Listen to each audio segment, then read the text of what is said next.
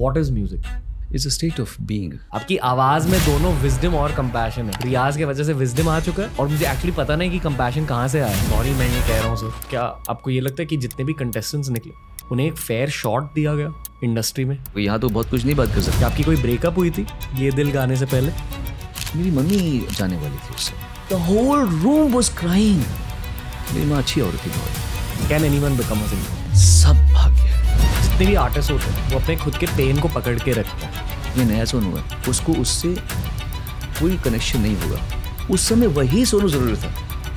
इस समय यही सोनू ज़रूरी है। उसकी गलतियाँ भी उस खामियाँ जो हैं वही उसकी खासियत बन जाती हैं। आपको जान के बड़ी हैरानी होगी।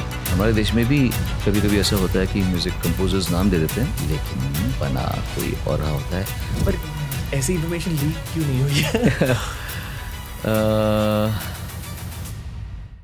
ये एक मच अवेटेड कॉन्वर्सेशन है मेरे लिए, मेरी पूरी टीम के लिए। सोनू निगम हमारे एक ड्रीम गेस्ट बहुत टाइम से थे। एंड ट्रस्ट में आज की कॉन्वर्सेशन बहुत ज़्यादा वर्थ इट है। अगर आप एक म्यूज़िक के स्टूडेंट हो, अगर आपका इंटरेस्ट म्यूज़िक है, अगर आपको सोनू निगम के बारे में और ज़्यादा जानना है, अगर आपको जनरली स्पिरिचुअल म्यूज़िक के बारे में और ज़्यादा जानना है, बहुत सारी डीप बातें हुई हैं आज सोनू निगम सर के साथ। ये एक लेजेंड है और आज का पॉडकास्ट है लेजेंडरी डेफिनेटली सोनू सर का नया गाना बिटर बिट्रेल्स भी जाके चेकआउट कीजिए। पर अभी के लिए this is Sonu Nigam on T R S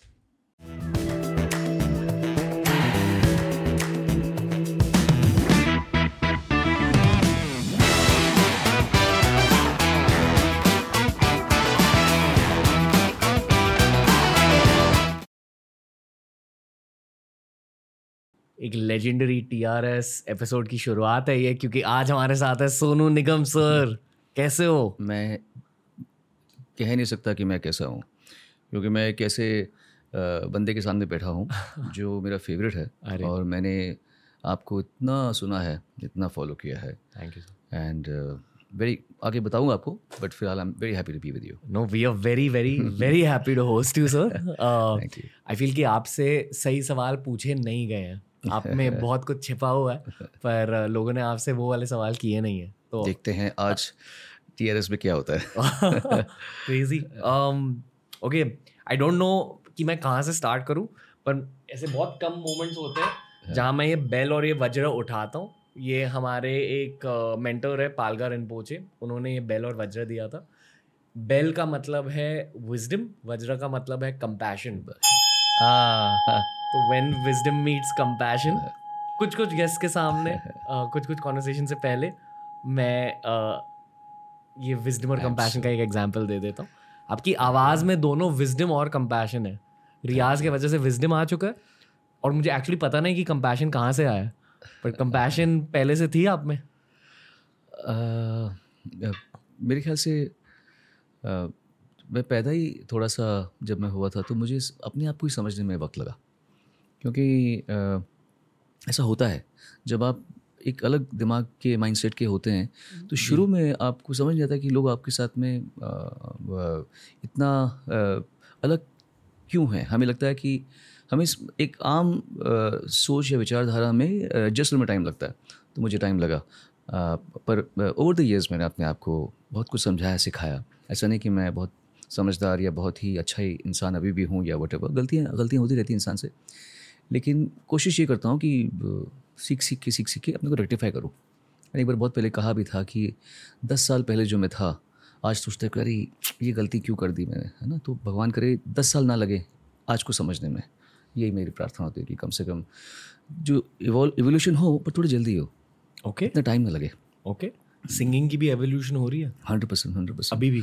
वो क्योंकि बचपन में कभी सीखने का मौका नहीं मिला, क्योंकि हमारे फादर मदर अच्छा गाते ही थे, लेकिन हम इतने एफ्लुएंट नहीं थे कि मतलब ज़्यादा कहीं गुरु घर पे आए या सिखाए और वो सब नहीं था हमारे। और उस समय का ज़माना ऐसा था कि माँ बाप शायद इतना ज़्यादा नहीं होते थे कि बच्चे को जैसे आज स्विमिंग पे लेके जाते हैं लॉन टेनिस सिखाते हैं डांस क्लासेस कराते हैं मार्शल आर्ट्स कराते हैं स्केटिंग जो हमने हमारे बच्चे को कराया। तब ऐसा नहीं होता था। तब माँ बाप थोड़े से सोचते कि चल हो जाएगा। मैं सुन तो रहा है रियाज तो कर रहा है अपने आप ही करता रहता है सुनता रहता है म्यूज़िक को। एंड घर में थोड़ा सा अच्छा नॉलेज मिल जाता था। फादर बहुत क्लासिक सिंगर है मम्मी बहुत अक्लमंद औरत अच्छी गाती थी मम्मी तो ऐसी from that stage till today अभी भी आपसे मिलने से पहले मैं रियाज ही कर रहा था। आ, मैंने आपका एक इंटरव्यू देखा था बहुत पहले या शायद एक रील था जहाँ आपने कहा कि आपका रियाज कभी कभी आपके थॉट्स में हो जाता है। कि आप हमेशा हमिंग करते हो तो आपके अंदर ही अंदर रियाज हो जाता है। वो रियाज नहीं होता। वो एक okay. समझने की कला होती है। रियाज तो यहीं से ही होगा। जब तक आपने गले को नहीं मांझा। हाँ कहते हैं ना कि गला बिल्कुल सही जगह पे डिस्टेंस में यहाँ दिल है और यहाँ पे दिमाग है तो उसके बीच में है। तो जब आप गाएँ तो आप दोनों का इस्तेमाल करें तो बेहतर है। सिर्फ़ दिमाग का इस्तेमाल नहीं सिर्फ़ दिल दिल का नहीं। आप सोच रहे हैं कि आप इमोशनल गाना गा रहे हैं और आपका दिमाग नहीं चल रहा इसको बताने के लिए कि इमोशन कैसे अभिव्यक्त करना है तो क्या फ़ायदा? तो फिर दिल का क्या रोल होता है तो दिल का रोल होता है कि आप दिल से इमोशन समझें और दिमाग से उसको कन्वे करें। दिमाग okay. बताएगा गले को कि बेटा विब्रेटो डालना है कि नहीं डालना है? सॉफ्ट गाना है या कड़क गाना है? दिल बोल रहा है कि गाने को ऐसा समझ मुझे समझ में आ रहा है। लेकिन दिमाग को उसको एग्जीक्यूट करवाना है गले से और वो आपकी तालीम है। हाँ हम ना भी गाएँ तो भी दिमाग में हम गाना को गा सकते हैं। ये क्वालिटी है। दिमाग में गाना चल रहा होता है चल सकता है। अगर मैं चाहूँ तो बिना बिना गाए कोई गाने को कंपोज कर सकता हूँ दिमाग के अंदर से या सोच सकता हूँ इमेजिन कर सकता हूँ गा सकता हूँ दिमाग से बिना गाए। वो मैंने कहा होगा रियाज नहीं कर सकते आप ऐसे। रियाज तो आपको करना पड़ता है। उससे प्रैक्टिस होती है जब आप सोचते हो गाने के बारे में जो हम करते हो? आ, होती होगी लेकिन एग्जीक्यूशन में नहीं आती होगी। दिमाग में आप शायद ज़्यादा परिपक्व हो जाएँ और आप आ, गाने को बहुत ज़्यादा समझ पाएँ। उसके लिए शायद अगर आप क्योंकि हर ये म्यूज़िक ऐसी चीज़ है ना रणवीर ये एक अलग ही कला है अजीब सी चीज़ है मतलब ninety five percent of the world के not even perceive music they only वो सिर्फ़ म्यूज़िक को इन्जॉय करते हैं। लेकिन वो सब मतलब किसी को बोलो मतलब कितने लोग हैप्पी बर्थडे सॉन्ग का मैं हमेशा एग्ज़ाम्पल देता हूँ। Happy birthday to you happy birthday to you happy birthday dear Ranveer happy birthday to you ये चार लेने ठीक है? इसमें आप आकलन कर सकते हैं कि कितना कोई संगीत जानता है। जो गा सकता है वो वो चारों गाएगा। हम्म, जो थोड़ा कम नहीं मैं बोलता जो बिल्कुल बेसुरा है वो ऐसे गाएगा। Happy birthday to you happy birthday to you happy birthday day Ranveer happy birthday to you ये एकदम बेसुरा ठीक है? थोड़ा कम बेसुरा थोड़ा सुर में थोड़ा वो वो कैसे? वो थर्ड लाइन में पकड़ा जाएगा। Happy birthday to you happy birthday to you happy birth नहीं बोल पाएगा वो. Happy birthday dear Ranveer happy birthday to you तो यहाँ पकड़ा जाएगा बीच का वो.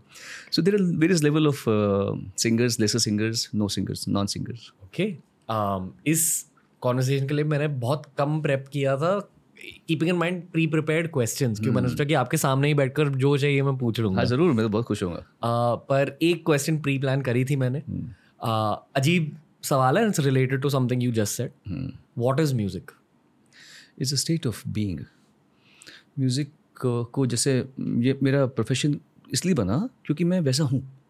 मैं एक तरह का हूँ तो मैं ना केवल संगीत को समझ सकता हूँ मैं एक ऐसी फ्रीक्वेंसी को महसूस कर पा रहा हूँ जो एक आम आदमी महसूस नहीं कर सकता। फ्लो स्टेट नहीं कर सकता हाँ वो मतलब ये कैसे it's a state of being music is a by product of it मैं ऐसा हूँ तो मैं आ गा सकता हूँ।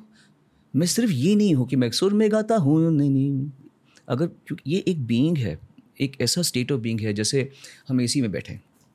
एसी में बैठे हैं तो हमको ठंड लगेगी तो हमारा ये होगा समझे? ये जो हो रहा है, ये म्यूज़िक है, समझो। हम एक ऐसे रूम में बैठे हैं जहाँ हमें बहुत ज़बरदस्त सर्दी लग रही है। ये है म्यूज़िक ये हो रहा है इसकी वजह से एसी की वजह से। तो ये जो गाना बज रहा है, ये जो मेरे दिमाग में सुर बज रहे हैं, ये एक स्टेट ऑफ़ बीइंग से है।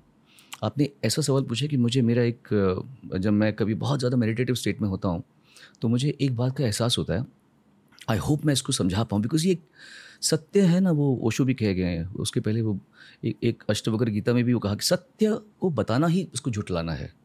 सत्य कह ही नहीं सकते। फिर भी मैं आपको कोशिश करता हूँ उसके आसपास की बात बोलने के लिए। व्हाट इज़ म्यूज़िक सुर क्या है? दो चीज़ का। उस म्यूज़िक सुर एंड ताल। सुर एंड ताल। अब सुर क्या है? फ्रीक्वेंसी है। करेक्ट ये क्या है? ताली तो है। ताली तो है ये। और ताल क्या है? ता दिन दिन ना ना क्या बज रहा है? साउंड बज रहा है ना? सूर्य तो बज रहा है। तबले में हम ता ता ता करते हैं। हर रिदम का भी एक सुर होता है। तो शून्य से शून्य तक की जर्नी है। उफ।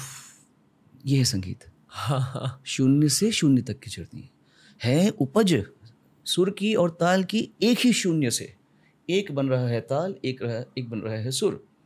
और इनका कॉम्बिनेशन आपको संगीत दिखा रहा है समझा रहा है बता रहा है महसूस करा रहा है। आप रो रहे हैं आप हंस रहे हैं आप डांस कर रहे हैं आप ड्रग्स ले रहे हैं हर चीज़ वो आपको म्यूज़िक हर चीज़ हर जोन में ले जा सकता है पर उपज शून्य से है जाएगा भी शून्य में। Okay I am sure in the higher consciousness there is more than सात सुर मतलब एक्चुअली बारह सुर हुए सा रे रे ग ग म म प ध ध नी ऐसे आएगा। तो, तो ये बारह सुर हो गए एक्चुअली मुझे लगता है इसके आगे भी होंगे। आपको लगता है कि इसके आगे होंगे? क्योंकि there is there is a world which I have experienced पहली बार 2003 में मैंने किया था एक्सपीरियंस मैं एक बार मेरे मंदिर में बैठा हुआ था uh, मेरा इसके पहले वाला घर था सात बंगले में। बैठा था और मैं ऐसे मंदिर में बैठा था।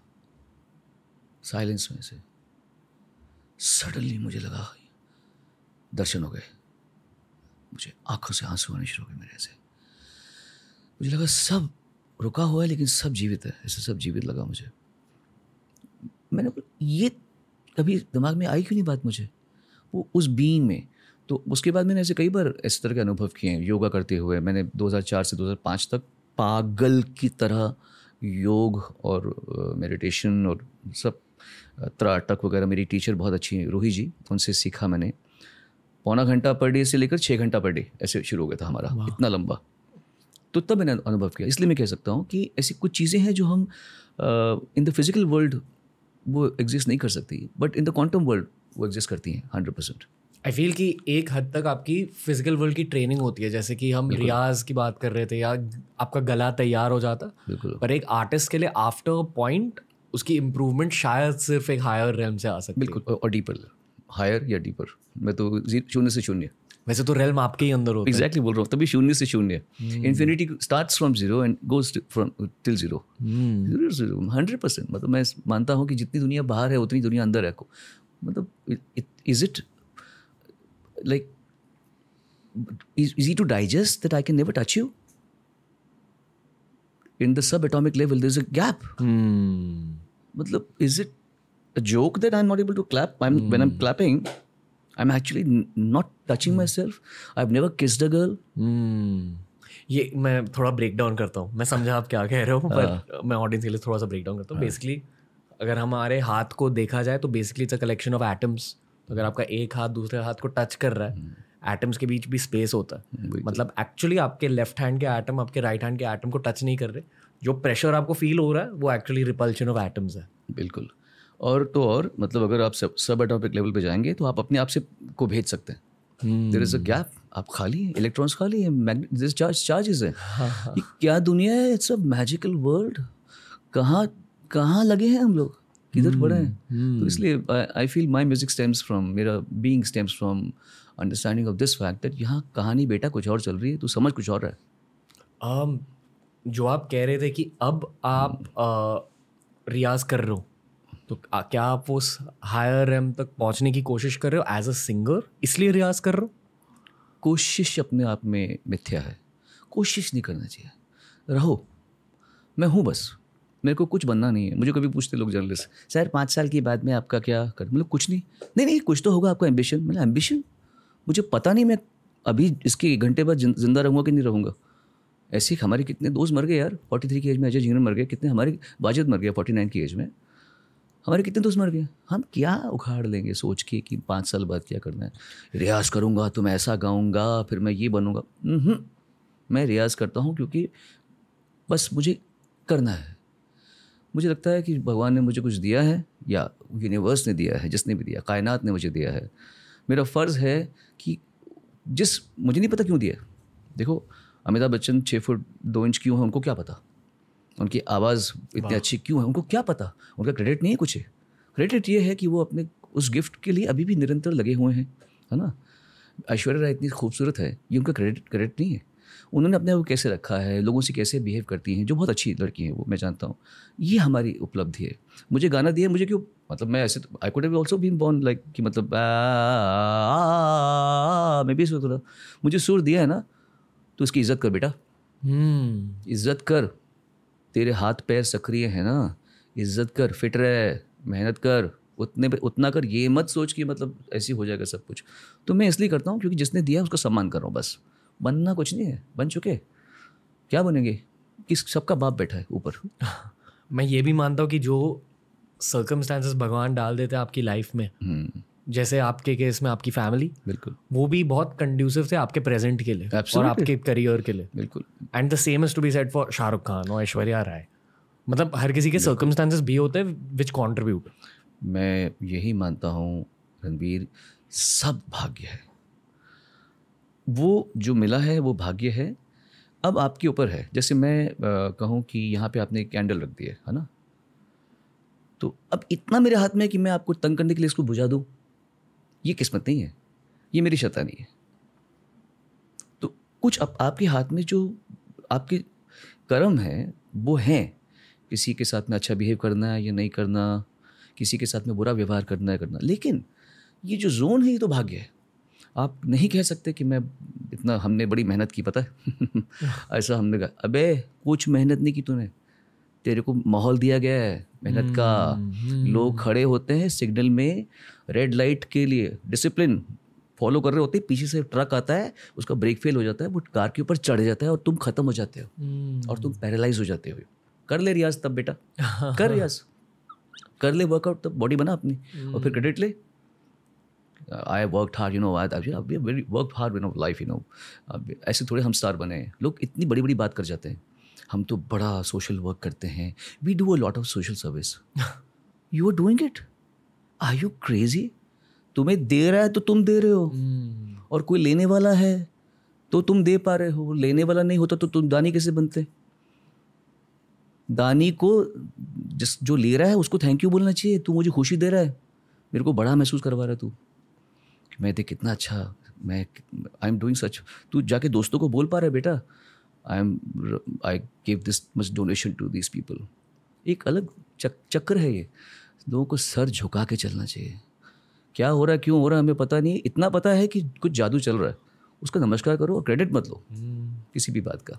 सर आपसे बात करते हुए मुझे बहुत मज़ा आ रहा है। क्योंकि ये आर्टिस्टिक कॉन्वर्सेशन है और अक्सर आर्टिस्ट से जब आप बात करते हो ये मैंने शो पे भी देखा। ऑलमोस्ट हर कोई ना एक लेयर लेकर आता है पर आर्टिस्ट लेयर लेके नहीं आते। डायरेक्टली बात करने लगता है। और मुझे आपके तो बाकी भी बड़े पसंद आते हैं। आप इतना you like a melting pot हाँ? क्या खूबसूरत आपकी जर्नी है। अ, मैं हमेशा मानता हूँ अहम ब्रह्मस्मि। तो मेरे अंदर में एक था रणवीर।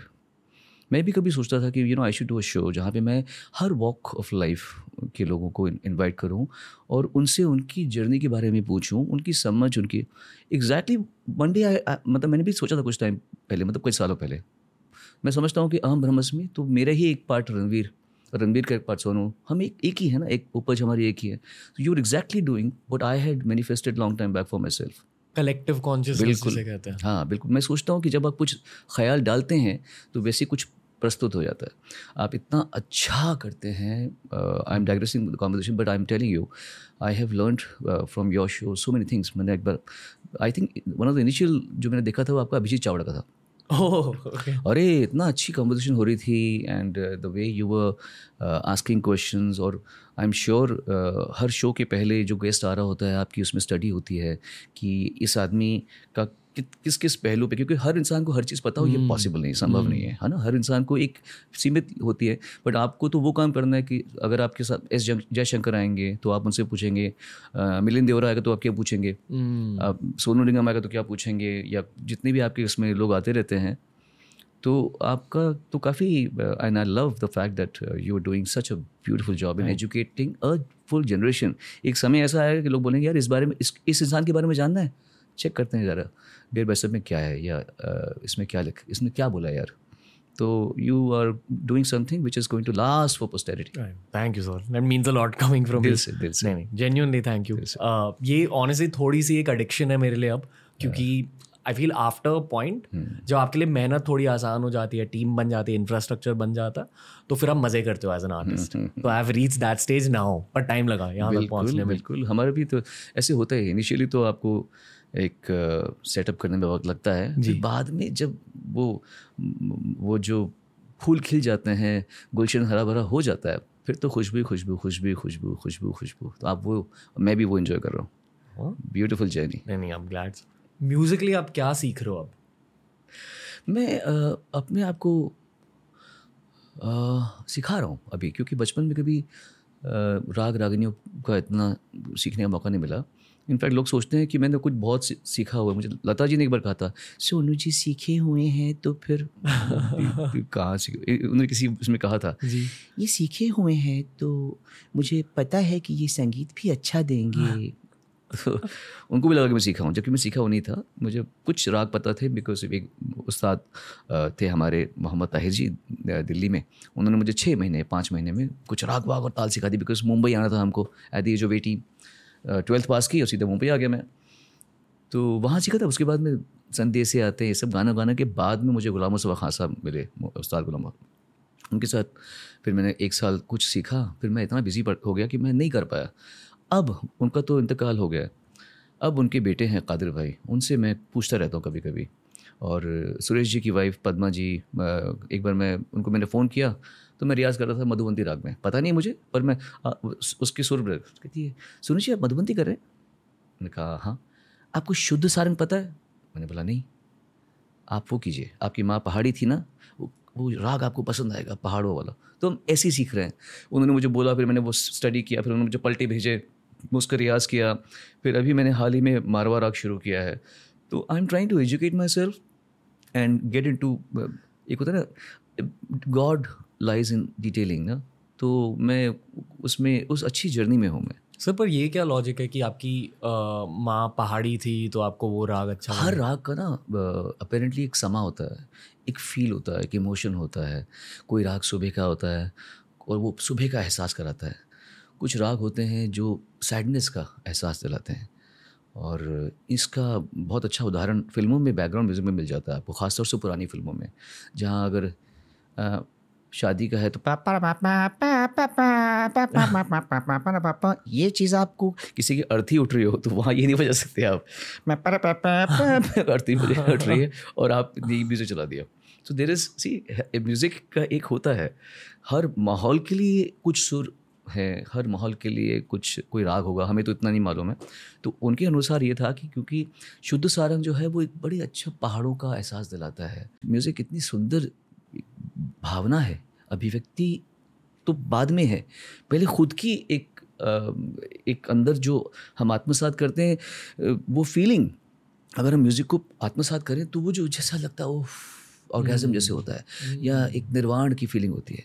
तो भले मैं सोनू निगम हूँ या मैं रणवीर हूँ संगीत पे हक दोनों का बराबर है।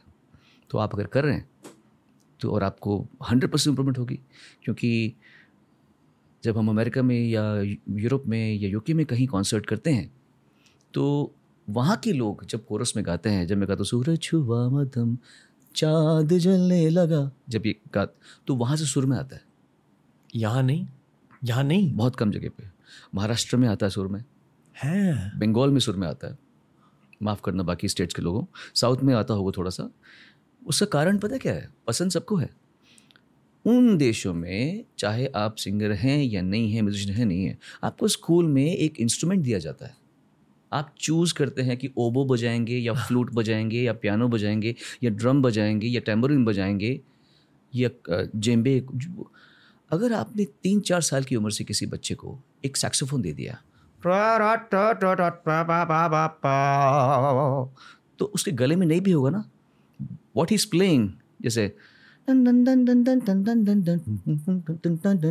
तो वो बजा रहा है उसने उसने बोला कि एफ़ सी एफ़ सी उसने उसको बताया गया ऐसे कि इसके बाद ये इसके बाद ये रोड बजा तो उसने टंग टंग टंग पढ़ पढ़ के बजा रहे पढ़ बजा रहे इन द प्रोसेस उसके दिमाग में म्यूज़िक छप रहा है जैसे हमें भाषा का ज्ञान कैसे आता है बच्चे को अगर मान लीजिए इस उम्र में आपके सामने कोई कंटिन्यूस चाइनीज़ में बात कर रहा है इस उम्र में अगर आपको बताया नहीं जगह क्या बोल रहे हैं आप समझ ही नहीं सकते। लेकिन at the age of two two and half आपके सामने दो लोग जिवरिश बात कर रहे हैं क्योंकि आपको नॉलेज नहीं है लैंग्वेज का। वो तो आपके लिए वो सिर्फ़ साउंड है। हम बोल रहे हैं अरे मेरा बच्चा क्या खाएगा? उसको लेकर पता का पता तो बड़े कुछ तो बता दे। उसके लिए तो जिब्रिश है पूरा। बट देन ही उसका दिमाग इतना फर्टाइल होता है उस समय। वो समझ जाता जब मम्मी बोलती है क्या खाएगा? तो फिर वो खाना खिलाती है। तो वो समझता है क्या खाएगा? अब खाएगा वर्ड में वो सोचता है कि जब उसने हस्बैंड को बोला सोनू खाना खा रहा है। खा खा खाएगा खा था खा का वर्ड मतलब शायद उससे है। दिमाग असिमुलेट करता है इन्फॉर्मेशन ये। ये इस उम्र में नहीं हम नहीं कर सकते। The human brain is so sharp at the age of when he's born and everything we lose our brain's capacity because data हमारे डेटा बढ़ फिल होता रहता है। उस उम्र में दो संगीत। वाह। तब दो संगीत तो बच्चा जल्दी सीखेगा तब कुछ चीज़ इंट्रोड्यूस करो तो कितना भी बेसरा होगा ठीक है वो लुचियानो पायरोटी नहीं बनेगा पर फिर भी वो वो तब भी समझ जाएगा वो वहाँ नहीं जाएगा हम्म लेकिन वो इतना करना सीख जाएगा वो हम्म क्योंकि बचपन से सुना हुआ है उसने ये चीज़ें सो कम उम्र में अगर इंट्रोड्यूस करेंगे म्यूज़िक तो नॉन सिंगर भी किसी हद तक गा सकता है। और अडल्ट लाइफ में अगर किसी को स्टार्ट तो करना अ, मेहनत थोड़ी ज़्यादा लगेगी ओके okay. पर हो सकता है। अगर मैं बार बार हम किसी को कहता सारे सारे किसी को भी पियानो में तो बेटा ये सा सी शार्प रे E flat C sharp E flat C sharp E flat C sharp बजाओ हज़ार बार। हंड्रेड परसेंट दिमाग में टा टा टा टा टा टा टा टा आ जाएगा। वाह। यहाँ आ गया तो यहाँ भी आ जाएगा। हम्म, पहले इधर आएगा फिर यहाँ आएगा। इसको आने के लिए बहुत बार सुनना पड़ेगा टाटा टाटा टाटा टाटा टाटा तभी तो लोग जब जय देव जय देव जय मंगल मूर्ति कर लेते थे ऊपर नीचे क्योंकि बचपन से सुना हुआ होता है ओम जय जगदीश हरे स्वामी जय जगदीश ठीक है सुर में बहुत ज़्यादा नहीं गाएँगे पर ओवरऑल ओम जय जगदीश हरे स्वामी जय ऐसे दिखाते वो उनको पता है ओम जय जगदीश हरे स्वामी जय जगदीश दिमाग में ग्राफ बन जाता है उनके डा डा डा डा क्योंकि बचपन से सुना हुआ है। हम्म, तो म्यूज़िक को जितना जल्दी इंट्रोड्यूस करेंगे कोई भी आर्ट फॉर्म को तो वो इंसान जल्दी ज़्यादा पकड़ेगा उसको। लेकिन जितना लेट होगा उतना स्पीड थोड़ी कम होगी। पर करे एफर्ट देंगे तो हंड्रेड परसेंट मिलेगा। एक advance level question related to the same topic नहीं नहीं आई थिंक आप अथॉरिटी हो अरे कोई नहीं, कुछ नहीं हम कोई नहीं। uh, चार वेद हाँ। उनमें से एक वेद मुझे याद नहीं कौन सा म्यूज़िक से आई रिलेटेड थिंक संवेद ना शायद? आई थिंक आई थिंक संवेद हाँ। सामवेद हाँ, संवेद एक पूरी किताब म्यूज़िक से रिलेटेड कैसे हो सकती है? और उसमें क्या हो सकता है पॉसिबली पता नहीं मैंने एक्चुअली मैंने ये पढ़ा नहीं अभी तक क्योंकि मुझे कोई ऐसा uh, मैं इतना बुक्स मैंने इकट्ठी कर रखी हैं। मेरे पास घर में कम से कम तीन चार हज़ार किताबें होंगी। नॉट नॉट दैट मैंने सब पढ़ी हैं। जी। और मैं ये मानता हूँ कि आपने किताब खरीद ली ना उसका वर्ल्ड आपके अंदर में आ जाता है थोड़ा एग्जैक्टली चाहे तुम ना तुम जिस इंटेंट से तुमने किताब खरीदी है वो वर्ल्ड की उस दुनिया की feeling because every every book is another world hmm. तो बट वो आपने खरीदी ना आपने वो भावना अपने अंदर डाल दी है। पर मैं पढ़ना चाहूँगा लेकिन क्या कभी कभी थोड़ा आज आँखें भी थोड़ी तकलीफ़ देती है मुझे। तो आई इतना छोटा लिखते कभी कभी तो मुझे तकलीफ़ हो जाती है। Then I listen to like Ranbir so थोड़ा इजी बन जाता है। इन्फॉर्मेशन जल्दी चली जाती है दिमाग में। हाँ I like to explore this thing सही बात है। लेकिन जैसे uh, भातखंडे एक किताब है म्यूज़िक की जो सारे म्यूज़िक स्टूडेंट्स पढ़ते हैं और सीखते हैं स्कूल्स में सिखाते हैं। गंधर्व महाविद्यालय वहाँ पे उसके बहुत सारे उनके उन्होंने गंधर्व महाविद्यालय शुरू किया था भातखंडे जी ने। तो वो किताबों का पूरा उनका जो है सब संगीत में आधारित है। कौन सा राग उसका चलन क्या है उस कौन किस श्रेणी में आता है वो मैं तो वर्ड्स भी इतना पारंगत नहीं हूँ मैं इसमें। और किस समय गाया जाता है वादी सुर क्या है संवादी सुर क्या है तो किताबें हैं म्यूज़िक में हो। आई एम श्योर उस वेद में वदर इट्स साम और यजुर्वेद वट एवर जो भी यजुर्वेद तो शायद उस मेडिसिन का है शायद आई थिंक है ना? मुझे भी आई थिंक ऐसे कुछ है। तो उस वेद में ज़रूर कुछ ना कुछ किया होगा but I think you right now you put this I am going look for a good book एक अच्छी ढूंढूँगा इसकी किताब और उसमें मैं पढ़ना चाहूँगा और आपके अगले टी आर एस में बोलूँगा कुछ। अरे नहीं नहीं। जब इन्फॉर्मेशन मिल जाएगी मुझे। थैंक्स आई फील कि मतलब कहते हैं कि बहुत सारी नॉलेज दुनिया के बारे में वेदास में कंडेंस की गई है। इसलिए अगर उन चार किताबों में से एक किताब सिर्फ़ म्यूज़िक को डेडिकेटेड है हम्म। मतलब कितनी इम्पोर्टेंट चीज़ होती होगी म्यूज़िक एक इंसान के लाइफ में। मेरी बहन है मीनल मेरे से एक साल छोटी है। She is an expert in nada yoga वो सिखाती है नाद योगा और पूरा। तो उनको इस बात का बहुत नॉलेज है क्योंकि उन्होंने स्टडी कर रखा है और ये सच सच में आप जो ठीक कह रहे हैं, ये हमारे पूर्वज इतना गहन अध्ययन कर चुके हैं नाद पे। इतना गहन अध्ययन, मैं ये नहीं कह रहा कि पाश्चात्य संगीत में कोई अध्ययन नहीं हुआ पर हम, हमारे जो पूर्वज थे ना, वो बहुत अंदर घुसते थे। अंदर, वो फिर आत्मा का विश्लेषण में बात चल रही संगीत की और पहुँच जाते थे आत्मा के उसमें। वो आत्मा को तो इस बारे में हमारे देश में बहुत अच्छे प्रयोग हुए हैं। तो मेरी बहन मिनी, मीनल निगम, उसको, उसका नाम है। वो, उसके तो सेमिनार्स होते हैं एंड मैं हैरान होता हूँ कि क्या क्या बातें ये लोग कर रहे होते हैं। क्या क्या हमारे देश ने सोच रखा है? हमारे पूर्वजों ने किस लेवल पे सुर को नाद को ब्रह्म से जोड़ के? और सिर्फ़ हम जिससे म्यूज़िक समझ रहे हैं वो एक एक्चुअली एक ईश्वर की की एक जैसे कहते हैं एक डायमेंशन ही है वो। हम्म। क्योंकि जैसे ड्राइंग एक डायमेंशन है गाना डायमेंशन है बिज़नेस के एक्यूमेंट डायमेंशन है मैथ्स एक डायमेंशन डायमेंशन है। तो म्यूज़िक का जो कोर है वो नाद ब्रह्मा नाद नाद योग नाद सुर जो है उसको अनहद नाद।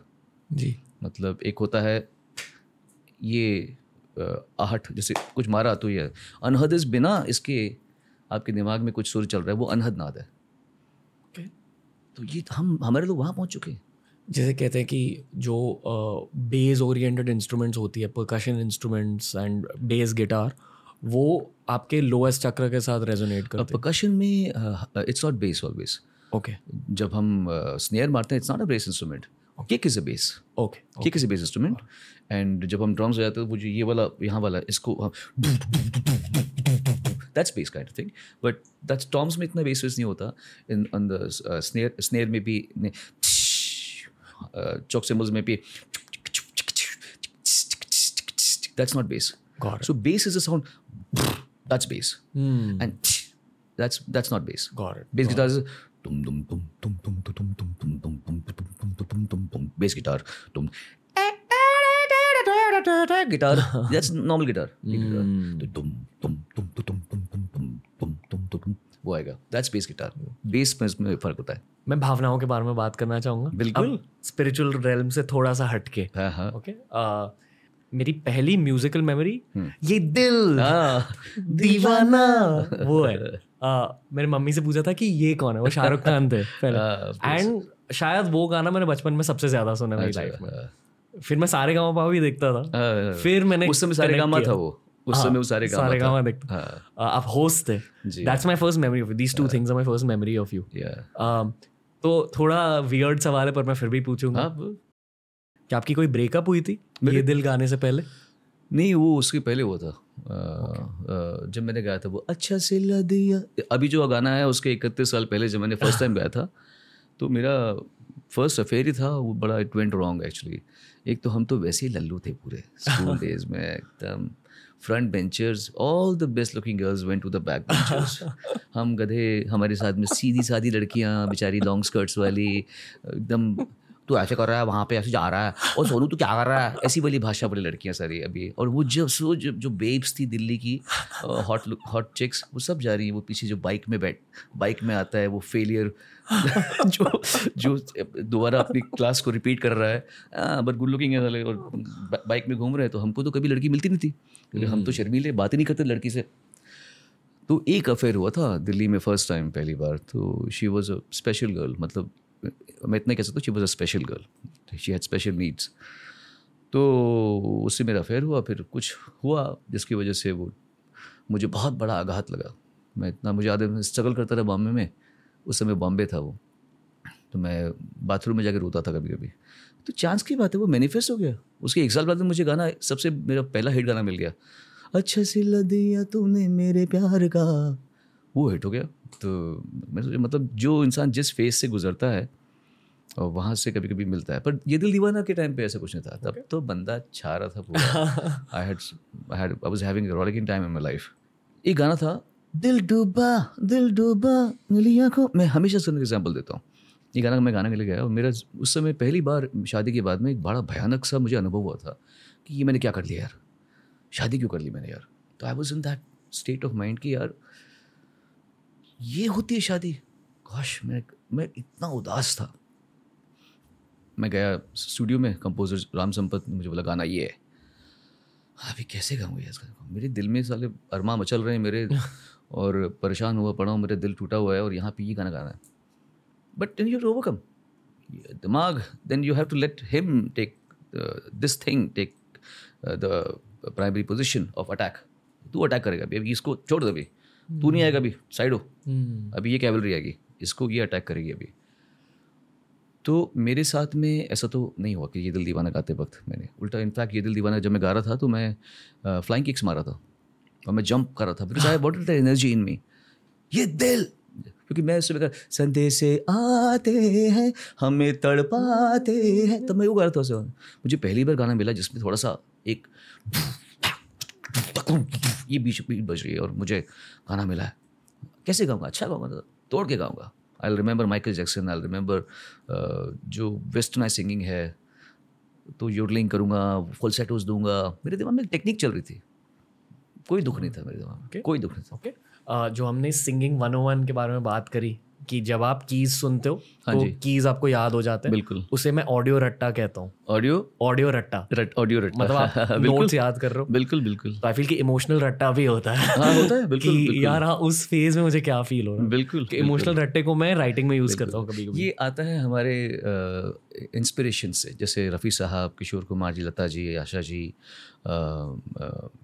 अपना मुकेश जी हेमंत कुमार जी तरत महमूद जी ये तो इंडिया के हमारे ग्रेट जो गीता दत्त जी इनसे हमने बहुत सैगल साहब इनको फिर उसके बाद में हमने जॉर्ज माइकल सुना जो थोड़ा लेट आया ज़िंदगी में नाइन्थ स्टैंड में आया माइकल जैक्सन आया थोड़ा सा फिर जॉर्ज बेंसन आया जो जो उस समय हम जिसको जिन गानों को अफोर्ड कर, कर सकते अब इतना ये तो ये, ये तो था नहीं जितना हम अभी देख रहे हैं सोशल मीडिया तो जो हमें मिलता था हम उसको मैं उसको अ, अ, ले लेता था अपने दिल में। तो उन उन सब का असिमिलेट करके फीलिंग कि ये गाने में मैं किसका एलिमेंट जो है मैं डाल सकता हूँ? बिकॉज़ हर कोई भी इंसान ओरिजिनल होना क्लेम नहीं कर सकता। देखिए हम अपने माँ बाप की कॉपी हैं यार। हम तो पैदा ही हुए हैं एज अ कॉपी मतलब तो हम ओरिजिनलिटी हर इंसान को कुछ ना कुछ पहले मिलता है फिर वो उसमें अपना तड़का लगा के आगे पेश करता है। फिर वो जनरेशन लेती है उसके उससे कुछ एलिमेंट लेगी फिर वो अपना तड़का लगाएगी अपनी अपनी रेसिपी बनाएगी। यही होता है लाइफ में दुनिया में ये होता है। हंड्रेड हर इंसान का। तो हमने भी लोगों से सुना जितना इसलिए मैं बोलता हूँ ज़्यादा सुनो। जज मत करो ये बेटर है वो कम है ऐसा सुनो सब उस्ताद है तुम्हारे। छोटे बड़े कच्चा सीखो इतनी अपना सर झुकाओ। इतना समर्पण रखो कि भगवान तुम्हें जो दिखा रहा है वो सिर्फ़ दिखा नहीं रहा। तुम्हें इंस्पायर कर रहा है। उसकी अच्छाई देखो सोचो वो क्यों ऐसा? अगर तुमको लगता है कि वो इतना अच्छा नहीं गाता है फिर भी तुमसे फ़ेमस है। क्वेश्चन पूछो अपने आप से पूछो ऐसा क्या है उसमें जो तुम सीख सकते हो उससे? तुम सड़ रहे हो अंदर से कि यार क्या you know what is doing nothing he doesn't sing at all you know what he's doing uh, this is this guy is so good. हम लोग को सुनो ना मेरे को बोलो मैं देखूँ ना। उसमें तुम लाइफ वेस्ट कर दोगे। तो अपन ने सुना बहुत चाहे वो गुलाम अली जी हों जगजीत सिंह जी हों मेहंदी साहब हों अभी सलामत अली खान साहब पंद्रह साल पहले ज़िंदगी में आए मेरे तो उनको भी बहुत सुना हुसैन बख्श जी को बहुत सुना। सुनो हरिहरन जी सुरेश वाडकर जी को सुन सुन के हम उनके गज़लों को play pause rewind play pause rewind play pause rewind ये कर करके हमने किया हुआ है कैसेट्स के ज़माने में। सुनो तब मालूम पड़ता है फिर वो यार मैं कहा ऑडियो रट्टा वो तभी काम आएगा जब ऑडियो में कुछ हो तो पहले। रट्टा मारने के लिए कुछ होगा तभी आप उसको डाल पाएँगे ना इम्प्लीमेंट कर पाएँगे। ऐसे कैसे होगा? सुना ही नहीं अपने लाइफ में कुछ भी। अपने घमंड में रह गए। हम गाते हैं। हम हमें घमंड है हम अच्छा गाते हैं। सर झुका। सीख। सीख। कल होना हो के टाइम जब आप वो गाना गा रहे थे क्या सोच रहे थे सर? उस मैंने मैंने कहा ना कि मेरे साथ में जो कभी भी कुछ चीज़ें होती हैं उनका कुछ मेरे ट्रांसफॉर्मेशन अंदर जो चल रहा होता है आजकल। ये दिल दीवाने के टाइम पे मैं ऐसा नहीं था। लेकिन उस समय मैं अग्रेशन में था तो गाना अग्रेसिव मिल गया मुझे। था मैं अग्रेशन में। कल हो ना हो के वक्त में उसी समय वो हुआ था जो मैंने कहा था मैं मैं मंदिर में बैठा हुआ था और मुझे ऐसे सडनली आभास हुआ कि दिख गया। यही तो है ईश्वर। कोई शक्ल नहीं है कोई एक्सप्रेशन नहीं है बट ये जो है यही मैं अभी तक ईश्वर में ही था। मैं ईश्वर ही था। किसी को बोलो आई एम गॉड बेवकूफ़ क्या बोल रहा है? But actually the fact is I am God हूँ मैं यार। So is Ranveer he is sitting up सब सब ईश्वर ही है रूप। तो मैं उस जगह पे था जहाँ मेरा ज़िंदगी ने बहुत बड़ी करवट ली थी। मैं मर गया था। वो तो आज मैं देखूँ नाइन्टीज़ में आया हुआ सोनू और ये I can't see any connect वो मर चुका है सोनू बहुत पहले। ये नया सोनू है। उसको उससे कोई कनेक्शन नहीं होगा। उस समय वही सोनू ज़रूरी था। इस समय यही सोनू ज़रूरी है। ये वाला जो एक सेटिस्फाइड और क्वेंच्ड आदमी है इसको वहाँ भेज दो। कभी पहुँच कभी सोनू निगम यहाँ पहुँचेगा ही नहीं वो। उस समय वो भूखा शेर चाहिए था। हम्म, उस समय वो एम्बिशियस एग्रेसिव मैन चाहिए था जो मतलब काम काम काम काम काम काम पैसा काम पैसा काम पैसा काम अपॉर्चुनिटी काम ऐसे वो चाहिए था उस समय वो भूखा। वो यहाँ ले आओ तो शर्म में धिक्कार है सोनू पे। हम्म, इतने सालों के बाद में भी तू भूखा अग्रेसिव और डाकू की तरह घूम रहा है, वो नहीं होना चाहिए। तो वो बीच का जो ट्रांजिशन पॉइंट था, वो कल होना हो का टाइम था। उस समय मैं समझा कि जो हर पल यहाँ, ये जो गाना आ रहा है मेरी ज़िंदगी में, अब मैं आई मीन लुक बैक ऐसी ही तू तो उस वे से गुजर रहा था। तूने अपने आप को आश्वस्त कर दिया था कि अब से तू वो सोनू नहीं रहेगा। वही उस समय ज़िंदगी में करवट ले रहा था तो कल होना हुआ उस समय। लिटरली शायद आपके सारे गाने आपके लाइफ को रिप्रेजेंट करते हैं। अभी कुछ कुछ आर्टिस्ट के लिए। बिल्कुल बिल्कुल। अभी मुझमें कहीं भी वैसे ही है। हाँ was going to be my next question कैसे पता था ये? इंट्यूशंस ओके मतलब मैं लिटरली अभी पता है मुझे? I know I there is मेरे ऐसे ऐसे हो जाता कभी कभी मेरे को नेक्स्ट सामने वाला क्या बोलने वाला है मालूम पड़ जाता कभी कभी ये गाने की वजह से हुआ है अकॉर्डिंग टू मी मतलब आई फील कि कुछ स्पिरिचुअल ग्रोथ क्योंकि आप कॉन्स्टेंटली उस मेडिटेटिव स्टेट में जाकर गा रहे हो। रणवीर ये भी नहीं है। मैंने बहुत सारे मुझसे ज़्यादा तैयार और बहुत ज़्यादा सिंगरों को बहुत बेवकूफ़ी वाली बातें करते हुए देखा है। कला का समझ से कोई संबंध नहीं है। कला किसी एरोगेंट इंसान को भी मिल जाती है। वो भी ऐसे गा रहा होता है कि लगता है, हे भगवान, सुनने वाले हमारी आँखों में आँसू आ रहे हैं, उसको सिर्फ़ घमंडी हो रहा है। मैं नाम, मैं बिना कभी होंगे तो मैं नाम लूँगा, तुमको बताऊँगा मैं, ये बात। ये तो अलग है। कला का समझ से या विजडम से कोई संबंध नहीं है। ऐसे बड़े बड़े कलाकारों को मैंने ऐसी बेवकूफ़ी वाली बातों को करते देखा है कि शर्म आ जाती है। यहाँ कह कह सकता तो मैं कहता, मैं कभी जब हम खुद, मैं बताऊँगा तो हैरान हो जाओगे कि किस कलाकार ने क्या बकवास किया और रियाज उसने हमसे ज़्यादा किया होगा। म्यूज़िक के मामले में वो हमसे ऊपर होंगे। मैं वही नहीं बनना चाहता था। मैं वही, मुझे क्रॉनिक सिंगर नहीं बनना। मुझे अपने ऊपर, अपने गांठें खोलनी थी मुझे ज़िंदगी में। मेरी जो गांठें हैं एनवी की जेलसी की एंगर की, वो हैं अभी भी। वो जब तक मैं सोनू निगम हूँ ना, तब तक वो रहेंगी। मुझे पता है, वो कभी भी, वो जब मैं मरूँगा, तब मैं उसे खा लूँगा कोई भी इंसान बड़े बड़े लोगों ने बहुत अच्छे अच्छे वक्ताओं ने बड़ी बड़ी गलतियाँ की हैं। मैं मानता हूँ, जैसे ओशो मेरे उस्ताद है, ओशो मेरे गुरु हैं। मैं उनकी हर बात को समझ पाता हूँ। पर उनके जीवन में जो जो उनका जो जो रहा है उससे मैं सहमत नहीं हूँ। बट आई डोंट जज him for that he is human being वैसे ही जब तक मैं हूँ मुझ मेरे अंदर में वो सब खलिश थोड़ी बहुत रहेगी। खलिश नहीं कह सकते गांठें रहेंगी। अ, तो उस पर मुझे काम करना है। लेकिन इसका कोई संबंध मेरे गाने से या रियाज से नहीं है। ये मेरी अपनी अनुभूति से है। मैंने औरों से क्या सीखा? मैंने किताबों में क्या पढ़ा? मैं क्या सुनता हूँ? चाहे वो पॉडकास्ट में हो चाहे वो और चीज़ों में हो मैं क्या सुनता हूँ उस पर डिपेंड करता है। सर म्यूज़िक की शेल्फ लाइफ शायद मूवीज़ से भी ज़्यादा लंबी रहती है अकॉर्डिंग टू मी मूवीज़ की शेल्फ लाइफ भी बहुत ज़्यादा रहती है पर म्यूज़िक की शेल्फ लाइफ शायद it it can go towards hundred two hundred years according अभी तो हमें देखना बाकी है। अभी तो जाके ऐसी प्रणाली आई है जहाँ हम म्यूज़िक को रिकॉर्ड कर पाएँगे कर रहे हैं मतलब और उसको रख पाएँगे पोस्टेरिटी तक। इसके पहले तो ये दुनिया थी ही नहीं। सिर्फ़ रात जो हम बंदिशें गाते हैं कुछ तो हमें मालूम है कि ये मियाँ की मल्हार की बंदिश है तो कहते हैं कि तानसेन मियाँ ने बनाई थी इसे। तो हम अभी भी सुनी सुनाई बातें हैं है कि नहीं हमें क्या पता? इट्स लाइक रिलीजन हमें हम किसी और की बात को सुन के लड़ते हैं रिलीजन पे हमारा धर्म ये हमारा मज़हब ये। तो ये भी बातें वैसी है सुनी सुनी बातें मान लेते हैं। अब for the first time humanity has records कि ये गाना 1951 में ही रिकॉर्ड हुआ था। शकील बदायूनी ने ही लिखा था। नौशाद ने ही बनाया था और मोहम्मद रफ़ी ने ही गाया था। तो अब देखा जाएगा पाँच सौ साल के बाद में ये गाने कितना पाँच सौ साल के बाद में लोग याद करेंगे कि 500 साल पहले 1951 में ये गाना ऐसे आया था या 2003 में सोनू निगम ने जावेद अख्तर ने शंकर सालों ने कल हो ना हो में गाना दिया था। ये 600 साल के बाद में ये रहेगा। लोग याद करेंगे या नहीं? That's for them to see I mean जो आप कह रहे थे कि आपकी लाइफ का पर्पस ये है कि आपको वो नॉट्स खोलनी है गांठें खोलनी है। तो आई आई मीन कोशिश है। पर्पस नहीं है। एक निरंतर एक वो है। मतलब एक एक क्रिया जो है जो मैं करता हूँ अंदर। ये दुनिया भी देखेगी नोटिस करेगी। इसे स्पेशली हम जब मैं चला जाऊँगा जब आप चले जाओगे उसके सौ साल बाद ये इंटरव्यू रहेगा गाने रहेंगे लोग गेज करेंगे कि okay this is this was the artistic journey of this soul ये मैं मानता हूँ कि एक आर्टिस्ट का पर्पज होता है कि पीछे कुछ ऐसे छोड़ दो जो दुनिया को बदल दे आपके बाद।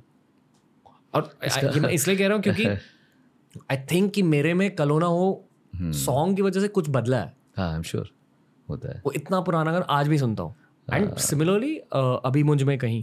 हम्म, उसकी वजह से आई फील कि uh, मेरे बहन के साथ बहुत ज़्यादा बॉन्डिंग होगी ऑनेस्टली मैं बात नहीं करता था उनसे। बट वो मूवी देखने के बाद uh, गाना सुनने के बाद मैं बहुत क्लोज हो चुका हूँ। She is like a second mother to me now but I feel कि म्यूज़िक का ये रोल रहता है किसी की लाइफ बिल्कुल म्यूज़िक का कोई भी आर्ट फॉर्म का चाहे वो लिखावट हो अच्छी पोइट्री हो शेर व शायरी हो अगर अच्छे लेवल की होगी तो वह आपके रूह को कहीं ना कहीं स्टर करेगी वो। ऊपर ऊपर के लेवल पे होगी तो फिर आप इन्जॉय करेंगे। Groove to it you chill chill हो जाएगा। लेकिन जब कोई चीज़ गहरी बनती है तो वो शडर्स देती है अंदर।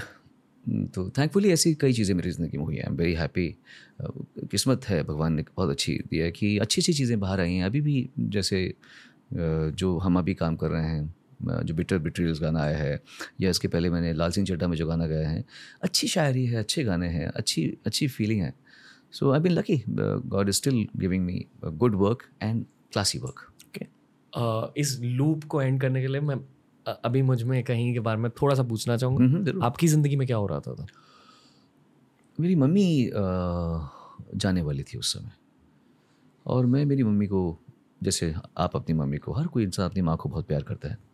मेरी माँ अच्छी औरत थी बहुत बहुत उन्होंने सिखाया थैंक यू बोलना स्माइल करना लोगों को पैर छूना और अपने काम पे मेहनत करना। हनुमान चालीसा याद करना, ऐसी चीज़ें जो हमारे ज़िंदगी में एक एंकर बन के आई, हर उसमें सिद्धि विनायक जाना, हर मंगलवार को जो शुरू में ग्यारह दिन तक ऐसे करना तो फिर बारहवें हफ़्ते कुछ होगा, ऐसी ऐसी बातें मम्मी ने बताई तो she had huge internal impact on my life तो वो बेचारी बहुत तड़प तड़प के कैंसर में गई हैं। तो जिन दिनों ये गाना आ, आया मैंने जब गाया था, तब तो बीमार थी ही ऑलरेडी वो but she was slightly improving they was some hope literally तब अभी मुझमें कहीं बाकी। उसके बाद में वो जब वो गाना आया तो शी वॉज़ तब गोइंग डाउन हिल तो मुझे सारे काफ़ी अवार्ड्स मिले थे एक अवार्ड को छोड़ के। तो मैं हर बार आता था मम्मी बिस्तर में बैठी बैठी थी ऐसे मुँह पतला हो चुका था। मम्मी को मैं ऐसे अवार्ड लग देता था हाय बेटे हाय बेटे कंग्रेचुलेशन बेटा। और हम रोते थे कि ये जा रही है देखो बस कुछ टाइम के लिए मेहमान है। वो मानने को तैयार नहीं था दिल उस समय। बहुत दुखी टाइम था मेरे लाइफ का। उस समय मैं शोज़ के पहले रोता था, क्योंकि कॉन्सर्ट तो करने पड़ते थे मुझे हमेशा, मेरा काम ही ये है। भगवान ने मुझे इसलिए पैदा कर रखा है। कॉन्सर्ट पे जा रहा हूँ, रो रहा हूँ, फिर आ रहा हूँ, वापस रो रहा हूँ। Then I realise that day you know oh God you lie in my work तू तू मेरे काम में रहता है यार। जब मैं स्टेज पे जाता हूँ तो मैं सब भूल जाता हूँ। उतरता हूँ तो मम्मी याद आती है। स्टेज पे जाता हूँ तो फिर सब चल रहा है। जंप मार रहा हूँ डांस कर रहा हूँ, खुश हो रहा हूँ, लोगों को हंसा रहा हूँ जोक्स ट्राई कर रहा हूँ।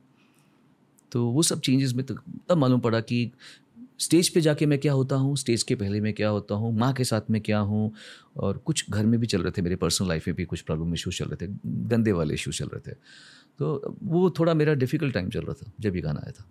ओके जब आप ऐसे गाने गाते हो आप विजुलाइज क्या कर रहे हो तो विजुलाइज नहीं करना पड़ता Ranveer you also deep person I understand अपने आप को खोना पड़ता है खोना पड़ता है। वो फिर देना पड़ता एक टाइम था जब हम लोग टेक्निक पे जाते थे। अब अ, मरना पड़ता है उस उस समय के लिए मरना पड़ता है कि तू दे मालिक अभी मैं I let me be a vessel let me be a medium मुझे तुझे आउटस्मार्ट नहीं करना अब। वो कल होने से पहले तक मैं करता था। देन आई लर्न ग्रेजुअली कैसे काम में विलीन हो जाना। ताओइज्म में भी कहते हैं ना work becomes the worker and the worker becomes work वाह। Singer becomes a song and the song becomes a singer तो अब मैं उस स्थिति में हूँ। मैं अब उस स्टेज में हूँ कि मैं जब मैं अपने काम में घुसता हूँ, जो कि हमेशा घुसता हूँ मैं, अब मैं सोचता नहीं हूँ। मैं बोलता हूँ, दे, तूने पैदा किया है, तूने काम दिया है। तू ही देगा, तू ही लेगा, तू छीनेगा। कुरान में कहते हैं, वतू जु मंतशा, वतू जिल्लु मंतशा। तू इज़्ज़त देगा, तू ही जिल्लत देगा, तूने इज़्ज़त दी, तूने तूने जिल्लत दी। तेरे पे है। मेरा काम अच्छा करना तेरे पे डिपेंडेंट है। अभी मैं अमेरिका में एक keep it short so that मेरा पहला क्योंकि आप आपके आंसर्स बहुत लंबी नोच थे मैं मैं जानता हूँ I should not be answering so so perfectly fine sir मतलब आई थिंक लोगों को आपकी बातें सुननी है तो खुल के बता दो। तो हमने अभी नौ नौ सिटी टूर किया अमेरिका में अमेरिका में। अभी मैं आया कुछ पंद्रह बीस दिन पहले मैं आया था। बहुत ही डिवाइन टूर बहुत ही अच्छा टूर कई शोज़ में शो के बाद में आके फूट फूट के रोता था मैं कि ये क्या हो रहा है ये क्या मतलब तूने क्या कर्म किए होंगे सोनू निगम? ये जो तू देख रहा है फोर्टी सिक्स ईयर से तू स्टेज पे गा रहा है, इकतीस साल से तू मुंबई एंजॉय कर रहा है। इकतीस मतलब नहीं, बत्तीस साल से मैं मुंबई आया हुआ हूँ और मैं आज भी इंजॉय कर रहा हूँ। लोग खड़े होके रो रहे हैं, मैं गा रहा हूँ। इसके पहले वो चल, चिल्ला रहे थे डांस कर रहे थे और मैं खा, मैं गा रहा हूँ और ये ख़त्म किया शो मैंने सब रो रहे ऐसे रो रहे लास्ट शो में लॉस एंजलिस में शो था। मैंने बोल दिया, वही कि मालिक, तू देगा मैं अपना बेस्ट दूँगा। शो ख़त्म हुआ। स्टेज में मैं गा रहा हूँ और ऐसे गाते गाते मेरी आँखों में आँसू आँसू आ रहे हैं। मैं कंट्रोल कर रहा हूँ। पब्लिक दिख रही है, और चिल्ला रही है, और चिल्ला रही है। एंड आई कुड कंट्रोल मैंने बोला, अब मैं पीछे जाके रहूँगा। मैं गया कंट्रोल तो मेरा प्रमोटर दर्शन जी ने उसे पकड़ा मुझे? ऐसे रो रहे वो रो रहे हैं। भयंकर। मैं भी रो रहा हूँ, फिर मैं गया। रूम में जाके भी रहूँगा। रूम में गए तो पापा बैठे थे। पापा के सामने कैसे रोएँगे? पापा ने भी, पापा और मैं ही गा रहे थे उस शो पे। तो पापा हाँ अरे बेटा वेरी गुड शो मैंने बोला, आप यहाँ हो वरना अभी मैं रोता। अरे नहीं नहीं नहीं समझ सकते हैं, इतना शो करते हैं वो। सडनली ऐसी वन ऑफ़ माई बेस्ट मेरा बेस्ट फ्रेंड जो, संजय चितले, वो आ रहे, आँखों में आँसू लेके रणवीर, वो सीन अगर किसी ने रिकॉर्ड किया होता he came with ice and I started baffling मैं रो रहा हूँ वहाँ पे दर्शन जी रो रहे हैं वहाँ पे प्रीतो जी रो रही है रॉकी रो रहे हैं यहाँ पे संजय चितले रो रहे हैं बंटी बहल मेरे मैनेजर वो रो रहे हैं। The whole room was crying इससे बड़ा सौभाग्य क्या होगा काम का? जिस काम में आपको खुशी मिले वो तो अच्छा है ही। जिस काम में खुशी के साथ आपके आँसू ऐसे बहें इससे बड़ी डिविनिटी लाइफ में क्या हो सकती है? ये स्टेज है हमारे इस समय बीइंग का जो मैं काम कर रहा हूँ रिकॉर्डिंग अभी मैंने मराठी गाना कर था मैं चार दिन- चार पाँच दिन पहले। वो गाने का मैंने एक आलाप लिया लास्ट का मैं ही मैं ही विफल गया यार, मुझे मालूम है मैं क्या क्या हो क्या रहा है। ये मैं नहीं कर रहा, ये मुझे मालूम ये हो क्या रहा है। आई स्टार्ट आज दिन तो शट द माइक्रोफोन मैं पीछे गया, मैं पहले खूब रोया। रोया, फिर माइक में मैंने लास्ट के चार लाइन गाई हैं। ये स्टेट ऑफ़ बीइंग चल रहा है, काम का इतना अच्छा है कि अब तो मृत्यु भी स्वीकार, जब मात खड़ी उस पार। फ्लो स्टेट के भी लेवल्स होते हैं। और एज के साथ शायद आप deeper flow state flow states तक पहुँच रहे हो। आई डोंट नो एज के साथ में, लेकिन हाँ समय के साथ में मैं कहूँ एज तो मैं इस मतलब मैंने तो बहुत सारे बड़े बड़े एज के लोगों को मैंने इतनी बचपने वाली बातें करते हुए देखा है। बट हाँ समय के साथ में मैं कहना सही समझूँगा कि मैं जिस उम्र में हूँ, उसकी बात, उसकी वजह से नहीं लेकिन ओवर द ईयर्स जो मेरे अंदर में जिस तरह मैंने अपने आप को अलाउ किया है नेचर को मुझे ट्रीट करने के लिए, जैसे किसी डॉक्टर के पास हम जाते हैं, उसको हम क्या बोलते हैं? Give me this medicine now you inject me this injection हम क्यों बोलेंगे डॉक्टर को भाई? डॉक्टर के पास गए क्यों हैं हम? तो मैंने अपने आप को नेचर के सपोर्ट कर दिया है। तू बता, क्या ठीक है मेरे लिए? मैं तुझे नहीं बताऊँगा मुझे क्या चाहिए? मैं तुझे बताए नहीं कि औकात ही नहीं मेरी। कि मुझे कहाँ जाना है? पाँच साल के बाद मुझे क्या करना है? तो दो चीज़ें होती हैं। वो कहते हैं, हम पढ़ते हैं ना वो सीक्रेट कि आपने जो सोचा मैनिफेस्ट कर दिया। होता होगा, होता है। शायद मैं सिंगर बनना चाहता था तो मैं बन गया। अब चॉइस आप पे है। आपको डॉक्टर को बताना है, ठीक होना, कैसे ठीक होना या आपको देखना है कि डॉक्टर मुझे कैसे जल्दी ठीक करेगा? I will rather now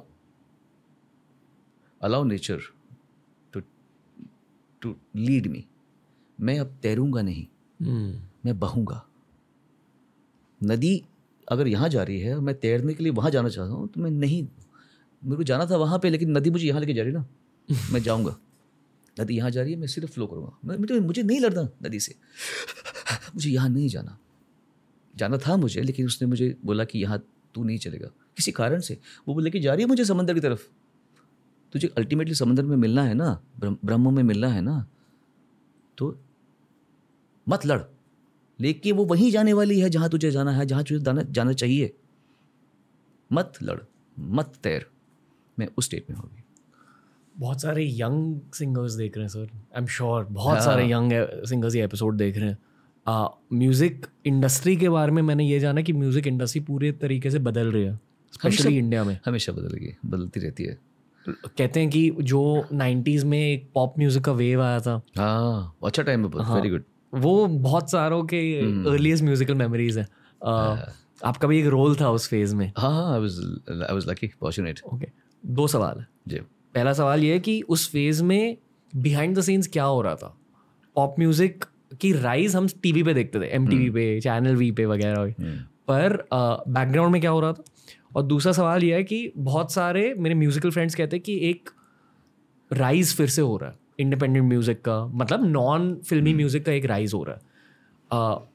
honestly बहुत सारे लोग आपको एसोसिएट करेंगे फिल्मी म्यूज़िक के साथ भी मोस्टली ऑफ़ कोर्स मैं I was only one who actually did both of them successfully क्योंकि जिन दिनों में संदेश से आते और ये दिल दीवाना आया था उन दिनों तू कब जानेगी? फिर दीवाना भी आया था बिजुरिया भी तभी आया था उसी जमाने में आया था। उसी जमाने में आया था। चंदा की डोली के पहले कलोना हुआ आया था। तो आई बीन लकी उस अभी भी जो बेटर बिट्रियल्स है ये भी एक्चुअली उस जमाने में है जो मेरे बाकी फिल्मी गाने आ रहे हैं। मतलब मैं ये जानना चाहता हूँ कि उस इंडिपेंडेंट म्यूज़िक वेव का या पॉप म्यूज़िक वेव का आ, एक I want I want call it downfall at all पर वो एक एक वेव साइलेंट हो चुका था 2000 में 2010 में पर अभी वो वेव रिटर्न हो रहा है। रैप सीन के थ्रू प्रतीक कुहार जैसे लोगों के थ्रू इन सारों के थ्रू एक रिटर्न हो रहा है इंडिपेंडेंट म्यूज़िक का। तो आपका नज़रिया क्या है about the present and future पर ऑल्सो अबाउट द पास्ट अच्छा बहुत अच्छा सवाल है उसका मैं क्योंकि इसका तो मेरे पास पूरा ब्रेक डाउन है but I have to make it very क्या बोलते हैं, सब easy for people to understand पहले क्या था, जब उन दिनों में नाइन्टीज़ में पॉप म्यूज़िक आ रहा था, मुझे भी बहुत टाइम लगा यार। मैं गा रहा था अच्छा सिला दिया तूने मेरे प्यार का। इश्क में हम तुम्हें क्या बताएँ? मेरी उम्र थी उन्नीस बीस साल की और मुझे गाने दे रहे थे सब सैड सॉन्ग दिल तोड़ दिया तूने बेवफा लाश कफन दफन शमशान घाट। ऐसे ऐसे मेरे गानों में वर्ड्स होते थे। मैं दुनिया तेरी छोड़ चला तुम लाश पे मेरी आ जाना। ये सब गाने में गा रहा था। तो मैं भी तड़प रहा था कि मुझे भी तो थोड़े गाने मिलने चाहिए अच्छे अच्छे यार जो थोड़ी मेरी एज के मुताबिक तो मुझे उसके लिए भी मुझे स्ट्रगल करना पड़ा बिकॉज़ उनके दिमाग में इमेज थी सारे गामा सोनू निगम म- मम्मियों का प्यारा दुलारा सब ह- उसे जवाई बनाना चाहते हैं सबका ये पर्पस भी ये था। तो मुझे कौन देखेगा पॉप म्यूज़िक में? लेकिन नाइन्टी एट में वक्त की बात होती है समय की बात होती। है मेरा टाइम आया फिर मैंने तो कब जाने की तो? वहाँ से मेरा स्टार्ट हुआ। फिर उसके बाद में बिजुरिया तुझे लागे ना नज़रिया। तो वो मैंने पूरा जोन चेंज किया अपना कि मुझे सरोज खान जी को मैंने कहा मुझे इजी स्टेप मत देना। मुझे गोविंदा समझ के स्टेप्स दो। अच्छा? मैंने बोला हाँ मैं मेहनत करूँगा। मैं डांस अच्छा करूँगा। तो उन्होंने सिखाया मुझे डांस वांस तो मैंने उस भी स्टेज पे आके मैंने अपने आप को थोड़ा सस्ता किया फिर दीवाना आ गया। दीवाना तो बहुत बड़ी चीज़ बन गई। फिर जान फिर याद फिर चंदा की डोली ये सब आए। फिर वो डाउन वो म्यूज़िक का वो क्यों कम हुआ? I tell you why CDs और कैसेट्स का ज़माना कम होता गया एंड ये music started getting available online LimeWire frost line बैठ था पहले। मैंने बहुत चुराया गाने उससे। हाँ सेम बहुत सारों ने। मेरा ही काम था। लाइन पर जाओ डाउनलोड करो इतना नॉलेज बढ़ा मेरा। इतने गाने को जो हमने नहीं सुने थे। बहुत hey, कुछ चुराया। ये सब गाने हमने उससे सुने थे एक्चुअली तो उसमें क्या हो गया कि पहले क्या था कि अगर मेरा फेवरेट सिंगर सोनू निगम है या दलेर मेहंदी है तो मैं जाऊँगा कैसेट की दुआ में जाऊँगा। प्लानट एम हाँ वो तो खैर मैं तो ये तो हाँ यहाँ की बात है। मैं कह रहा हूँ जो छोटे मोटे शहर जहाँ से हम बड़े भी हुए हैं एक्चुअली जिन लोगों ने हमको बड़ा किया है एकदम। कि सोनू निगम का नया कुछ गाना एल्बम आया क्या? हाँ आया दीवाना। अच्छा तो वेट हो रहा है अभी। एक महीने बाद आएगा। दीवाना के पोस्टर लग रहे हैं हर जगह कि अभी इसका एल्बम आएगा। लोगों की तो ये लोग ऐसे जाते थे तो म्यूज़िक को खरीदना आर्टिस्ट मुझे पसंद है। फिर हो गया ये सब चीज़ें आगे बाहर वाली जैसे हमने म्यूज़िक चुराना शुरू कर दिया। अब कौन जाएगा? खरीदने के लिए। तो फिल्मी म्यूज़िक इसलिए ऊँचा उठा क्योंकि वहाँ पे एसोसिएशन है विद द स्टार और वो वो म्यूज़िक उसमें फ़िल्म के प्राइस में बिक जाता है वो। जैसे किसी फ़िल्म ने हज़ार करोड़ रुपए कमाए हम कहते हैं कि इस फ़िल्म ने हज़ार करोड़ रुपए कमाए। उसका ब्रेकअप तो नहीं आता ना कि इसका म्यूज़िक ने पच्चीस कमाए। हम्म, सारा क्रेडिट फ़िल्म ले जाती है। ये नहीं बोलते म्यूज़िक का कितना। वेर एक प्राइवेट एल्बम में आपको बताना पड़ेगा कि मैंने इतना खर्च किया पाँच करोड़ रुपये खर्च किया है इसने दस करोड़ रुपये कमाया फ़िल्मों में आपने अगर कम भी किया हो but it becomes a part एक है ना एक डिश का पार्ट बन गया। अब आलू आलू ना रहा। आलू आलू ना रहा छोले आलू बन गया। तो छोला अकेले में कैसे बिका? आलू कैसे बिका ये नहीं पता हमें। तो इसीलिए फिल्मी म्यूज़िक में एंड देन व्हाट हैपन ये प्रीतम और जो विशाल शेखर जो अभी अच्छे शंकर सान लो इनकी वजह से जो फ़िल्म म्यूज़िक था वो और pop music they started sounding alike because ये न्यू एज कंपोजर्स रहे हैं ना इन्होंने फ़िल्मों में ही जैसे मैं कह रहा हूँ हल्का हल्का सा ये नशा अदा आए हाय अदा ये और दिल ने ये कहा है दिल से अलग है। हम्म, सिंगर एक ही है म्यूज़िक दोनों हैं बट यू कैन इमेजिन वो ला ला ला, ढट ला ला ला ला ला, वो अलग दुनिया है। और ये हल्का हल्का सा ये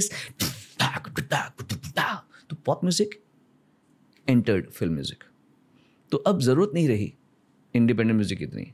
तो काफ़ी समय तक ये चलता रहा चलता रहा चलता रहा। म्यूज़िक एल्बम्स कौन, खरीदता कौन है? फ़िल्मों में देख लेते हैं तो वो उसमें एसोसिएट कर लेते हैं। इंडिपेंडेंट म्यूज़िक अब इंडिपेंडेंट स्टैंडिंग खत्म हो गई थी। पर हर चीज़ का ना एक वे होती है ज़िंदगी दुनिया ये है जो नीचे जाएगा वो ऊपर तो आना ही है फिर नीचे जाएगा उसके भी रेडी होना पड़ता है हमें तो अभी ऊपर आया क्योंकि लोगों ने फिल्मी म्यूज़िक तो अभी हो गया इस जनरेशन को अपने इंडिविजुअल स्टार्स भी चाहिए this is my favourite singer hmm, to listen to this singer, यार. Irrespective of any film song or whatever. I mean, I love this guy. I love this guy's feel. So, उनका अपना जैसे EDM का अपना cult है rock का अपना cult है, गज़लों का अपना कल्ट है, भजन स्पिरिचुअल म्यूज़िक का अपना कल्ट है तो अब सिंगर्स का भी कल्ट है कि यार I love this guy have you listen to this guy तो अब उन फ़िल्मों से उनकी तृप्ति नहीं हो रही है। उनको अपने आर्टिस्ट चाहिए, उनको बादशाह चाहिए। मेरा I love listen to Badshah को बोलेगा। I love Honey Singh I love you rap I love rap लोग रैप की बुराई करते हैं। How dare you how dare you criticise rap आपने कैसे सोच लिया कि हर चीज़ जो आप सोचेंगे ये गाते हैं जो आप करते हैं वो ठीक है? रैप वाले बेवकूफ़ हैं क्या? ब- करके बताओ जब वो कर रहे हैं करके बताओ। उनकी सोच देखो। उनके उनकी जो वो काम कर रहे हैं उसमें वो अपनी पूरी ज़िंदगी डाल रहे हैं। हम्म, कैसे बोल सकते हैं आप? दिस इज़ ठीक है। They are not great singers कोई बात नहीं। बट उनकी कला का तो आप सम्मान कीजिए। वो कहाँ से सोच रहे हैं कौन से वर्ड्स आज वो एक गहरी बात को आपके शब्दों में आपको कन्वे करके कह रहे हैं। इस बात का सम्मान कीजिए आप। आप क्या सोचते हो इंडियन रैप सीन के बारे में? मुझे लगता है बहुत अच्छा है। Okay. मैं हमेशा सोचता हूँ देखिए हर गाना हर कोई गा सके जी। ऐसे पॉसिबल नहीं है। अभी अभी मुझमें कहीं लोगों को पसंद बहुत है पर वो साथ में सिंगल नहीं कर पाते। रैप वो सिंगल कर लेते हैं। हम्म, तो ये कारण है? और उसमें अगर कोई अच्छा रैप आर्टिस्ट है जो एक अच्छी बात को कन्वे कर रहा है चाहे मस्ती वाली हो मतलब even if it's raunchy whatever it depends ना हमने भी तो गालियाँ दी लाइफ में ना। हम्म, हमने देखी है ना ब्लू फ़िल्म हम्म, तो फिर क्यों हम क्यों हम कौन से जज बन जाते हैं कि how dare use this word अरे he is catering to his audience let him let him cater to his audience उसकी ऑडियंस को यही सुनना है। कोई ऐसे आर्टिस्ट हैं ऐसे रैप सॉन्ग्स हैं जो आपको टच कर गए मुझे एक बादशाह का गाना था मैं इस गाने का भूल गया वो उसमें एक लड़की को छोटी लड़की होती है वो बीमार होती है and Badshah goes to him to her as a star and surprise whatever एक गाना मुझे बड़ा पसंद आया था। बाकी तो मुझे सारे तो वैसे अ, एक कौन है वो? Dino something Dino James. हाँ उसका एक गाना था मुझे बड़ा अच्छा लगा था वो। ही वॉज़ समथिंग तो इतना नहीं सुन पाता लेकिन जब मैं सुनता हूँ तो मैं उसको कोशिश करता हूँ समझने की। अच्छा हनी सिंह के भी मुझे अच्छे लगे हैं काफ़ी बात the thing is I I feel you know they are catering to a generation that wants to listen to these songs and sing along and you know feel that एक वाइब फील कर दिया ते ते I understand that so quite open to rap okay या बहुत random intrusive सवाल है। पूछूँ? अरे पूछो। नो आपका it on. नहीं, ठीक है, ठीक है, टाइम सिचुएशन ओके ओके ठीक है। ये म्यूजिकल सवाल है थोड़ा इंटरनेशनल पर्सपेक्टिव से। हम्म। आपको क्यों लगता है कि दुनिया भर आई वोंट से कि रॉक मर चुका है और रॉक की पॉपुलैरिटी बहुत कम हो चुकी है। हम्म। मुझे याद है जब मैं स्कूल में था मैं 2009 में मैंने मेरा टेंथ स्टैंडर्ड एग्ज़ाम दिया। उसके पहले हर कोई रॉक सुनता था। रॉक ऑन फ़िल्म आई थी। Based on rock culture and literally मेरे सारे जो टीममेट्स हैं सब जेंजीज है बॉर्न आफ्टर 97 लिटरली कोई भी रॉक नहीं सुनता पर रॉक बहुत सुंदर जॉनर है अकॉर्डिंग टू मी एंगस्ट भी है उसमें प्यार भी है पर कोई रॉक नहीं सुनता दुनिया भर बहुत कम लोग सुनते हैं आजकल. जो रॉक का जो एक वाइल्ड बीस्ट का जो एक इमेजिंग थी ना कि मतलब रॉकर वो जो फीलिंग थी ना वो रैप ने ले लिया अभी. अब वो जो एंगस्ट है और वो जो कन्वे करने की जो है ना ये रैप ने ले लिया। सारी बातें उससे कन्वे हो रही हैं। पहली बात तो ये। दूसरी बात है कि यही चीज़ गज़ल के साथ में हुई है। यही चीज़ें कवालियों के साथ में हुई हैं। कवालियाँ थीं अब उसको एक नया चोगा पहना दिया है सूफ़ी। सूफ़ी तो आप खुद जानते हैं संगीत होता ही नहीं है। Sufi is a state of being उसमें जब कोई बात कही जाती है, उसको हम कवाली बोलते थे पहले नॉर्मली क्योंकि कवालियों में ही बात की जाती थी। चढ़ता सूरज धीरे धीरे, ढलता है, ढल जा। सूफी बात है। तू यहाँ मुसाफिर है, ये सारा है खाना है। तो बात की जा रही है उसकी। चढ़ता कवाली में सुकन भी किया जा रहा है। हल्का ट्वीक कर दिया अभी। तो वही उसको अब सूफी जोगा पहना दिया गया है। तो this I love song I love Sufi music अब सब ये बोलते हैं there is nothing called Sufi music but ठीक है लेट देम इन्जॉय दिस जैसे मैं बॉलीवुड शब्द से परहेज़ करता हूँ मुझे पसंद नहीं है बॉलीवुड बॉलीवुड यू नो मैं इंडियन फ़िल्म इंडस्ट्री पर म्यूज़िक बोलता हूँ। अब जब पर कोई कह रहा है तो मैं थोड़ी इसको टोकता रहूँगा बार बार तो अब कोई कह रहा है सूफी म्यूज़िक तो बोलने दो बेचारे को भी क्या उसको समझना ही नहीं है। तो वैसे ही रॉक भी ट्रांसेंड कहीं ना कहीं हो रहा होगा किसी और चोगे में। शायद बाद में आएगा सामने आएगा। लेकिन लोगों को अभी वो ओल्ड साउंड लगता है उनको ओल्ड लगता है वो चीज़ कि वो इट्स माई लाइफ इट्स उनको वो साउंड से शायद कनेक्शन नहीं हो रहा होगा जिंजी को। hmm. तो हो ना तो कुछ और चोगा पहन के आएगा रॉक वापस। मेरी कुछ गर्लफ्रेंड्स एक्स गर्लफ्रेंड्स थी जिन्हें रॉक बिल्कुल अच्छा नहीं लगता था। इसीलिए ब्रेकअप हो गया। नहीं, नहीं। पर वो I'm kidding. पर वो कहते थे कि रॉक के परकशन सुन के उनको एंजाइटी होती है और आजकल एंजाइटी का बहुत प्रॉब्लम तो अभी उनको सुनाओ ट्रांस म्यूज़िक सुनाओ उनको, उनको वो ईडीएम सुनाओ। ट्रांस सुनाओ पहले हाँ शायद तो एंजाइटी की तो एंजाइटी की मम्मी दादी नानी सब हो जाती है। शायद लोगों को एंजाइटी होती थी रॉक की वजह से। आई फील कि मुझे बहुत मिला है रॉक की वजह से। मैं वर्कआउट करता हूँ रॉक पे। मैस्कुलिनिटी आ जाती है रॉक की वजह तो, तो लड़कियों को मैस्कुलिनिटी थोड़ी चाहिए थी। उनको तो उस समय अभी मतलब तुम भी मैस्कुलिन वो भी मैस्कुलिन उनको नहीं करना था। उनको they wanted to become girls that's why they remain girls Taylor Swift के गाने सुनते हो? हाँ मैंने शुरू में बड़े सुने थे उसके। अब आजकल इतना नहीं सुन पाता मैं उसको हाँ। बट आपके अकॉर्डिंग उनकी खासियत क्या है? क्योंकि इंडिया में भी एक बहुत बड़ा टेलर स्विफ्ट फ़ैन बेस है। तो आई फील कि it's some kind of very deep spiritual connection which girls feel with Taylor Swift पर आपके अकॉर्डिंग एज अ सिंगर उनकी आवाज़ में कुछ फील हो, होता आपको? uh, उसकी आवाज़ देखिए आवाज़ अच्छी होती है लेकिन मैंने अपने इस अंतराल में जो मैं रहा हूँ मैंने एक बात को मैं पक्का मान गया हूँ। जब चल रहा होता है इंसान तो लोग बोलते हैं कि वाह क्या क्या बात है। फिर नहीं चलता तो फिर बोलते गलती निकालते हैं। तो यहाँ ना सब ये है सब इधर है सब यहाँ है। टाइम आता है तो सब चीज़ अच्छी लगती है उसकी। उसकी गलतियाँ भी खामियाँ जो हैं, वही उसकी खासियत बन जाती हैं। तो अच्छे तो बहुत लोग होते हैं, लेकिन बात किस्मत की है। सोनू निगम सोनू निगम क्यों बना है? किस्मत है, भाग्य है। अमिताभ बच्चन अमिताभ बच्चन क्यों है? भाग्य है, क्योंकि उनकी पर्सनैलिटी बहुत अच्छी है। वो थोड़ा बहुत गा भी लेते हैं एक्टिंग के महारथी हैं, आवाज़ बड़ी अच्छी है। लेकिन वो पैदा हुए एक ऐसे दुनिया में जहाँ पे सिनेमा था ना अगर सिनेमा नहीं होता ये पैदा होते आज से मतलब इस he he was born hundred years before तब तो वो स्टेज पे काम करते है कि नहीं तो वो सदी का महानायक कैसे बनते वो सही समय पे सही जगह पे होना इसे भाग्य कहते हैं है ना मैं सिंगर क्यों हूँ फ़ेमस सिंगर क्यों अरे इतना जगाता है मैं हूँ क्योंकि माइक्रोफोन है मैं ये मैं कर रहा हूँ अब मुझे बिना माइक्रोफोन के अगर छोड़ दें भीमसेन जोशी जी के साथ में वट वे विल स्टैंड मैं सही वक्त पे सही दौर में पैदा हुआ हूँ कि जहाँ पे मैं एक्सप्रेस एक्सप्रेस कर पा रहा हूँ। अभी मुझमें कहीं बाकी थोड़ी सी है ज़िंदगी। ये मैं कर पा रहा हूँ एक्सप्रेस लेकिन अगर मुझे बोला जाता है कि यहाँ पे तुझे ये तान मारनी है और तेरे बगल में सलामत खासा बैठे हुआ या गुलाम मुस्तफ़ा खासा बैठे हुए हैं या वे विल स्टैंड इसीलिए टेलर स्विफ्ट या कोई भी हो, वो सब सही जगह पे, सही वक्त पे हैं। ऑलमोस्ट पॉडकास्ट खत्म हो चुका है। कुछ सवाल है। थोड़े से प्री प्लान बस। इतना ही रंग क्या मतलब? इतना इतना कम पूछे मुझसे। नहीं नहीं सर आई आई फील कि आपसे फिर से बात होगी मेरी। आई एम श्योर ऑफलाइन भी थोड़ी सी बिल्कुल ऑफ़ कोर्स जो मैंने अभी ऑफलाइन तो ज़्यादा होगी एक्चुअली हाँ बहुत होगी। यहाँ तो बहुत कुछ नहीं बात कर सकते। हम्म, we have a lot of common points and common areas of discussion मैंने जब भी सिंगर से बात करी है स्पेशली जो टॉप लेवल के सिंगर्स होते हैं I am sure that some aspect you might disagree with क्योंकि आपने ज़्यादा सिंगर्स से बात करी है लाइफ में। पर मैंने आपसे बात करी है जूबिन नोटियाल से बात करी है डीनो जेम से बात करी है। I count rappers in that same category बहुत इथीरियल थॉट्स होते हैं।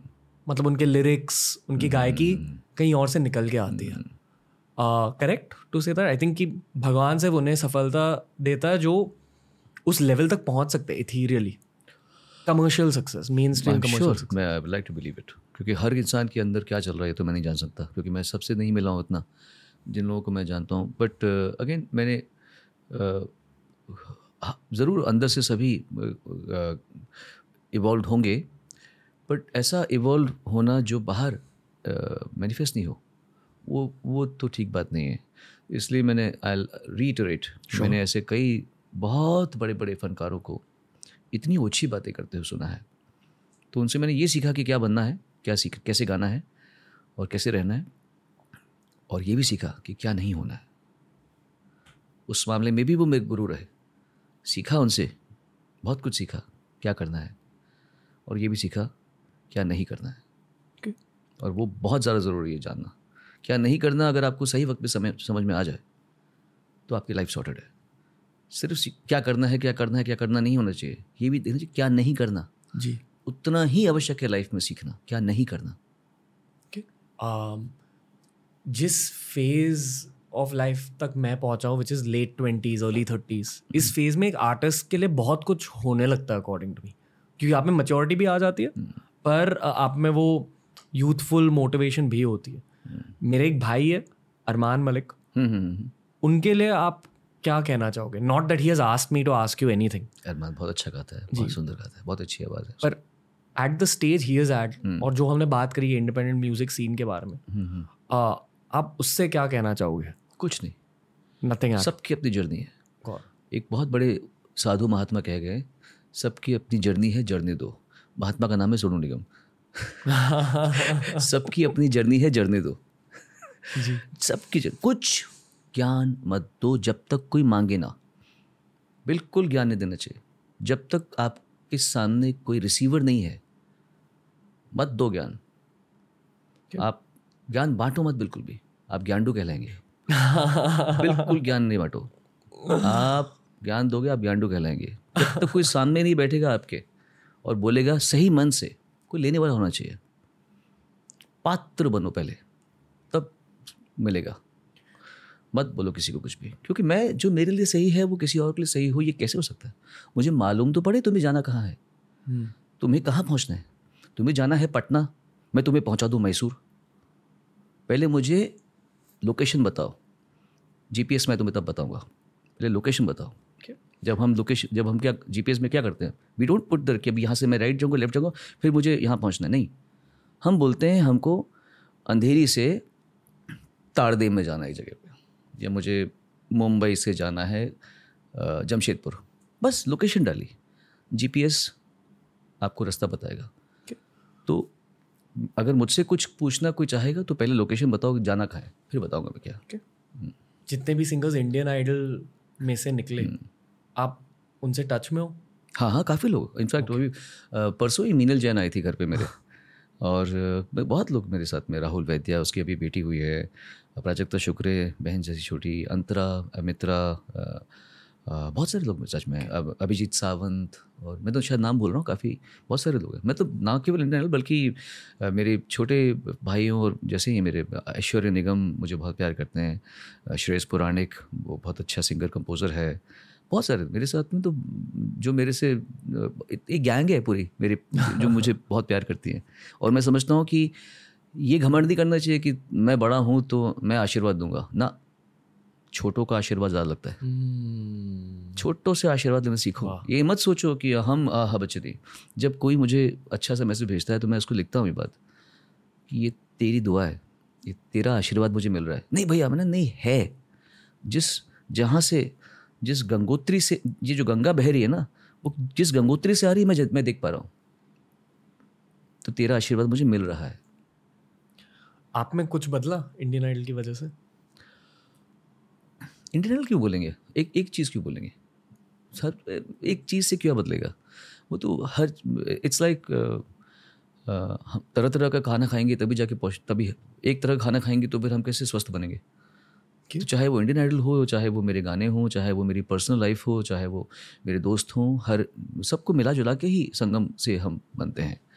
तो they must be they must been some impact from Indian Idol what हाँ एक चीज़ जो मैंने जानी थी नाइट टू थाउज़ेंड फोर में जब स्टार्ट हुआ था I was just thirty at that point तब जो लोगों ने आके मुझे प्यार दिया है, इज़्ज़त दी है मतलब तीस साल की लड़की के कौन पैर छूता है यार मतलब ऐसे मतलब आके पैरों पे लेट रहे हैं।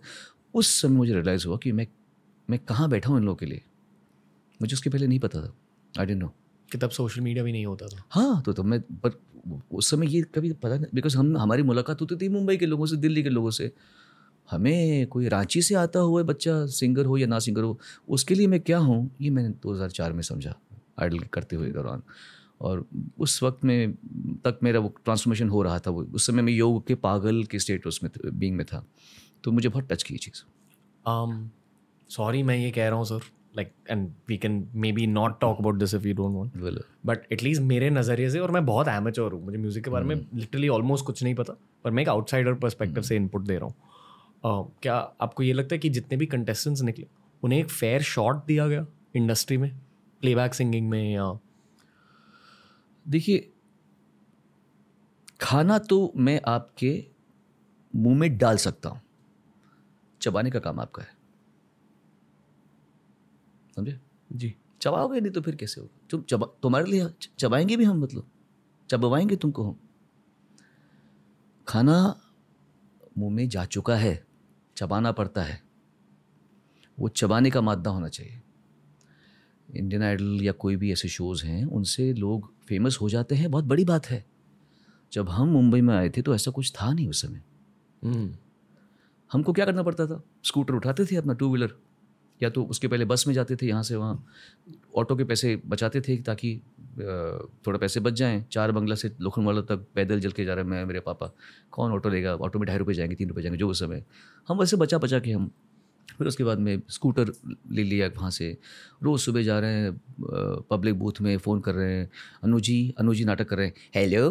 मैं अब्बू बोल रहा हूँ। मालूम मैं अनुबली बोल रहा हूँ मुझे मालूम है। तो हेलो मैं अब्बू बोल रहा हूँ। मैंने अनु जी है। आ, नहीं मैं उनका भाई बोल रहा हूँ। अनु जी अभी घर पे नहीं है बट आप मुझे आपके बारे में बताया है। बहुत अच्छा गाते हैं। अनु जी मुझे मालूम है ये आप ही हो। फिर कभी हेलो मैं डब्बू बोल रहा हूँ। और कभी मतलब और हम ये हमको मालूम है कि ये अनु मलिक है। हम्म। तो पर अपने अपने टाइम का वेट करना चाहिए। अब ऐसे में हम चबाना छोड़ दें। हमने चबाया। हमें लोगों ने नचाया दुत्कारा, पर हमने चबाना नहीं छोड़ा। पर करना पड़ता है। घमंड नहीं करना चाहिए। आपको काम चाहिए ना? खड़े हो सबके सामने। उषा खन्ना जी की रिकॉर्डिंग में गया था मिलने के लिए उनको, जब पहली बार ऑडिशन देने के लिए गया था उनके पास में। This is nineteen ninety one की बात है आई थिंक सितंबर के एंड की बात होगी। मैं और फिर फादर फ़र्स्ट टाइम आए थे। आई जस्ट एटीन हुआ था मैं समय ट्वेल्थ पास की थी मैंने। तो उन्होंने मुझे बुलाया तो कहती है अच्छा उस रिकॉर्डिंग पे आ जाना। लाइन इन स्टूडियो है। नहीं, सरगम स्टूडियो है, खार में। मैं गया वहाँ पे तो वहाँ पे अलका जी आ रही हैं, वो गा रही है, कुमार शर्मा जी आ रहे हैं, वो गा रहे हैं। वो दिख रही है, खड़ा हुआ है बाहर। बैठ जाओ। नहीं, मैं सात घंटा खड़ा रहा मैं बोला, कभी बाई चांस आए और देखे, मैं बैठा हूँ ना, ऐसा भी नहीं होना चाहिए। खड़े रहना चाहिए, सोनू निगम इंप्रेशन अच्छा पड़ेगा। ऐसा चबा है बैठ सकते थे, कोई था ही नहीं वहाँ पे। मैंने बोला बाई चांस दरवाज़ा खुल गया और ये देखिए कि मैं बैठा हूँ। इसको इनको दिखना चाहिए कि इस खड़ा हुआ है तब से। सात घंटा मैं खड़ा रहा। फिर जब स्टूडियो बंद हो लगा तो अरे लड़का खड़ा हुआ जरा उसको चलो बलराम बलू बलू उसको लगाओ जरा माइक्रोफोन लगाओ उसको। फिर मैंने गाना शुरू किया। तनहा तो कहती, अरे तो एको लगाओ एको बढ़ाओ। कि तब मालूम पड़ा कि ये जो खड़ा हुआ है ये साला गा सकता है। हम्म। पर अगर मैं निकल जाता कि सात घंटा तो हो गया कितना वेट करेगी मुझे? क्यों? मतलब ये अगर मैं कर देता। उस मन में सोच लेता कि यार मैं मैं, मैं कोई फालतू सिंगर हूँ क्या? सात घंटा बिठाया, खड़ा किया तुमने, देखा नहीं? थोड़ा पहले बुला लेते मुझे। अलका, याग्निक और कुमार शानू के बीच में गवाने तो था ना? खाली थे तुम्हारा टाइम तब मुझे बुला लेते। चबाना पड़ता है। चबाओगे? भगवान के घर में देर है, अंधेर नहीं है। वेट करो टाइम आएगा। कोई ना कोई दरवाज़ा खुलता है। तैयार होना पड़ता है। तैयार रहो। बुरे वक्त में अपनी अपनी तलवार को शार्प रखो। रखो शार्प। जब दरवाज़ा खोलेगा, भागो अंदर। तब तैयार नहीं हो सकते। आपने वेट कर रहे हैं कि दरवाज़ा खोलेगा। अरे अरे मैं तो तैयार ही नहीं हुआ। ज़रा बाल बनाऊँगा मैं कपड़े पहनूँगा। तब तक दरवाज़ा बंद हो जाएगा। वेट नहीं करेगा वो समय। तैयार रहो फिट रहो सर झुका के चलो। अकड़ अपने को बहुत ज़्यादा मुँह मत समझो कि you know I am I live मेरे I have my own ideals in मेरे अपने असूल है। असूल है तो फिर बेटा घर पे बैठ जात। असूल तब दिखाना जब तू कहीं सिंहासन पे बैठा होगा तब असूल दिखाना अपने। कि मैं ये नहीं करूँगा मैं वो नहीं करूँगा मैं ऐसा नहीं गाऊँगा तब असूल दिखा। तू कुछ है ही नहीं। किस अकड़ में बैठा तू भाई? आई फील कि सर जनरली मीडिया में ना दो टाइप की मेहनत होती है। एक आपकी क्राफ्ट की मेहनत और दूसरी ये सब। लगन।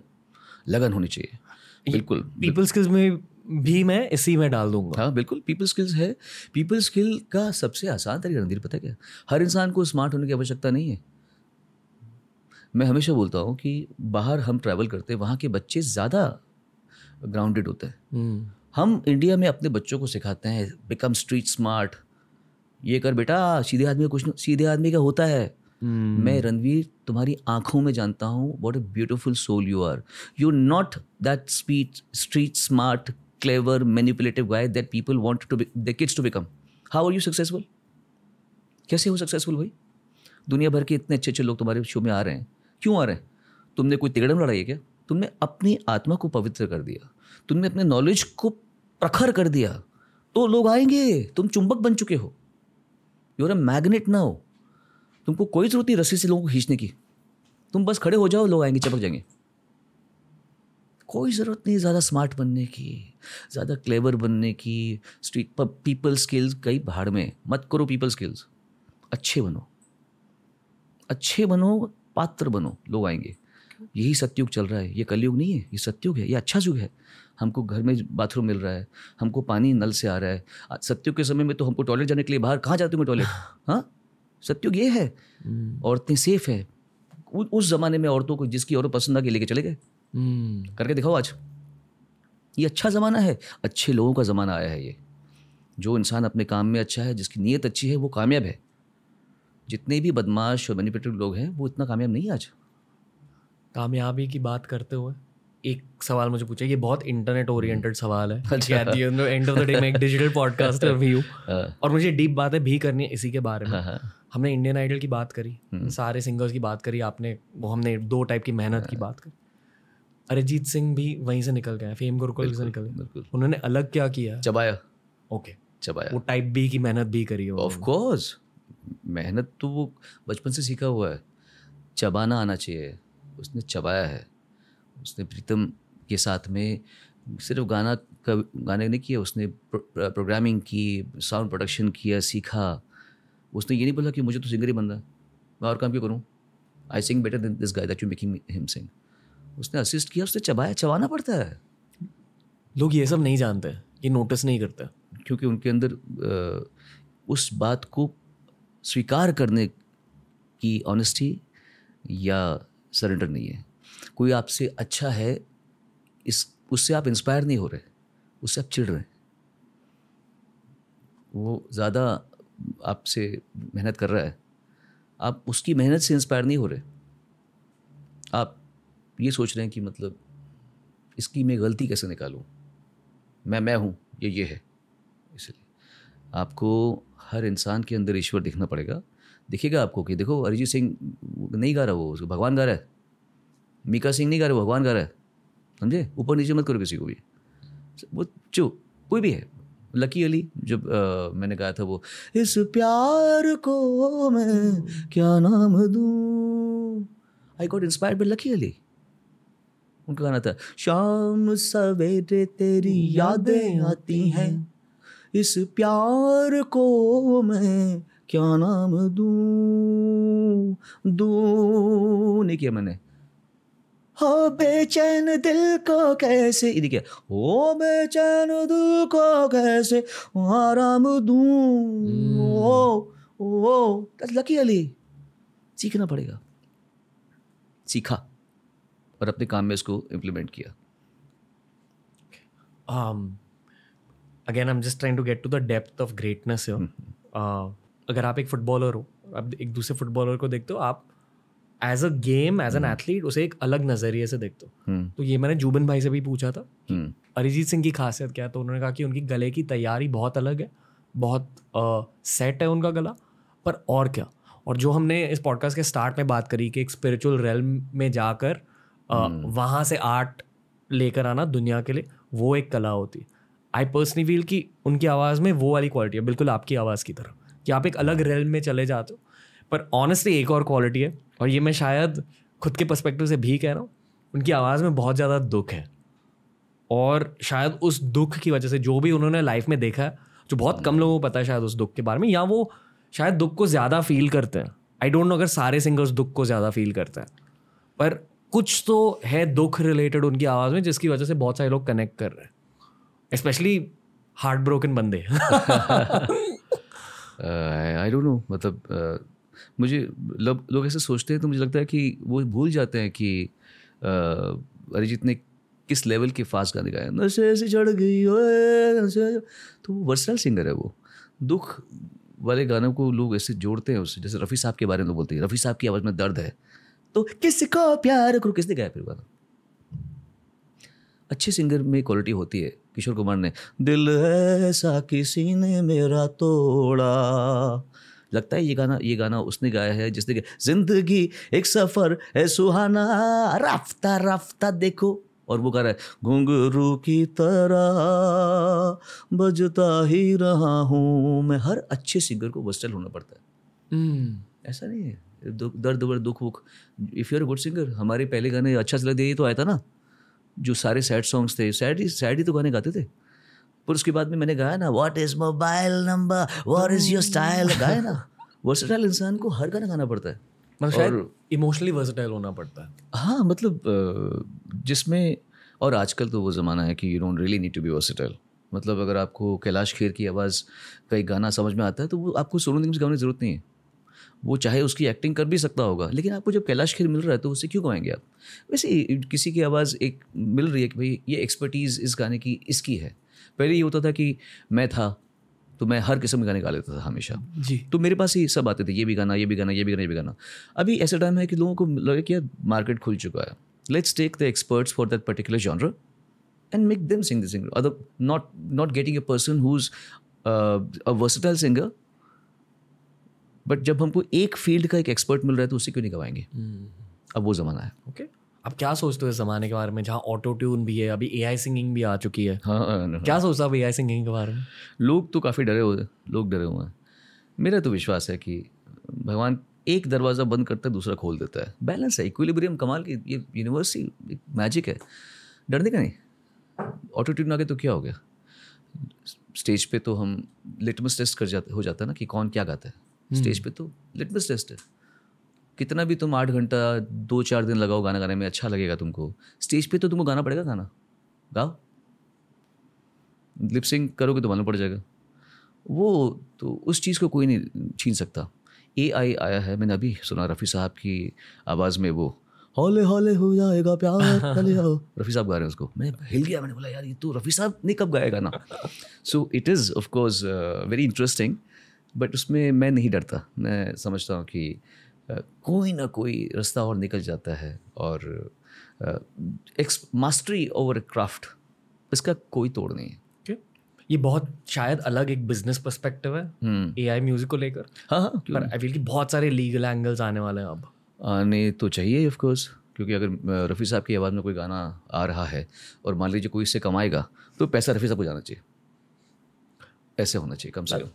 थोड़ी सी मतलब फार फेच थिंकिंग है पर जो हमने कहा था कि इंडिपेंडेंट म्यूज़िक की फिर से एक बहुत बड़ी राइज होगी ये मुझे बिज़नेस इंटुइशन के पर्सपेक्टिव से बहुत ज़्यादा फील हो रहा ए का? है मतलब हाँ आई आई पर्सनली फील कि आप जैसे लोग जो ऑलरेडी लेजेंड्स म्यूज़िक इंडस्ट्री के अ, अब आई थिंक आप सब कॉम्पोजिशन मोड में मतलब जितने लोग जा सकते हैं उस मोड में जाएँगे। Correct me am wrong I I mean I have no perspective अभी तो चैट जीपी क्या है? जीपीटी चैट जीपीटी ना? जी हाँ। जी जी। उसके थ्रू तो गाने भी बन रहे हैं आजकल लिखे भी जा रहे हैं कहानियाँ लिखी जा रही स्क्रिप्ट लिखी जा रही हैं तो ट्यून भी बन रही है। होगा इंटरेस्टिंग टाइम है देखने का। एक सिंगर है मतलब रैपर सिंगर है ड्रेक हाँ हाँ। He is considered I know उसका उसका अभी गाना एक उसकी आवाज़ में डाला गया है। हाँ। पता है मुझे? um, मतलब एंड आई नो कि लिटरली मैंने उनको अभी कॉलेज से फॉलो किया। उनकी मतलब हर साल एक एल्बम रिलीज़ होती है उनकी। एंड वो इतने सारे सॉन्ग्स क्रिएट कर पा रहे क्योंकि वो सारी चीज़ों को ऐसे कहते हैं कि सारी चीज़ों को आउटसोर्स कर देते हैं और शायद पूरे एल्बम में एक ही सॉन्ग है जो उनका खुद का होता है जो उन्होंने खुद लिखा है खुद हम्म, गाया है एट्सेट्रा और वो फील हो जाता है आपको। आपको पता रहता है कि हाँ ये इसमें ड्रेक का दर्द है। are into Drake uh, काफ़ी मतलब सुना हुआ उसको ना? आई फील आई फील कि इंडिया में भी हाँ ड्रेक की एक जगह है। किसी ने वो ऑफ़ कोर्स मुझे मालूम है। कैप्चर नहीं करी है। Sad I'm asking about you हाँ कि जो मुझे तो सैड रोमांटिक रैप लिखनी है। अच्छा। और स्पिरिचुअल रैप लिखनी है। अच्छा, तो that's why I am genuinely inspired by Drake पर हाँ। उन उन्होंने जो बिज़नेस सिस्टम क्रिएट किया हम्म। है कि he outsources a lot of things ऐसा कुछ आने वाला this is outsiders perspective I don't have any insider perspective on music आपको जान की बड़ी हैरानी होगी कि हमारे देश में भी कभी कभी ऐसा होता है कि म्यूज़िक कंपोजर्स नाम दे देते हैं लेकिन बना कोई और रहा होता है।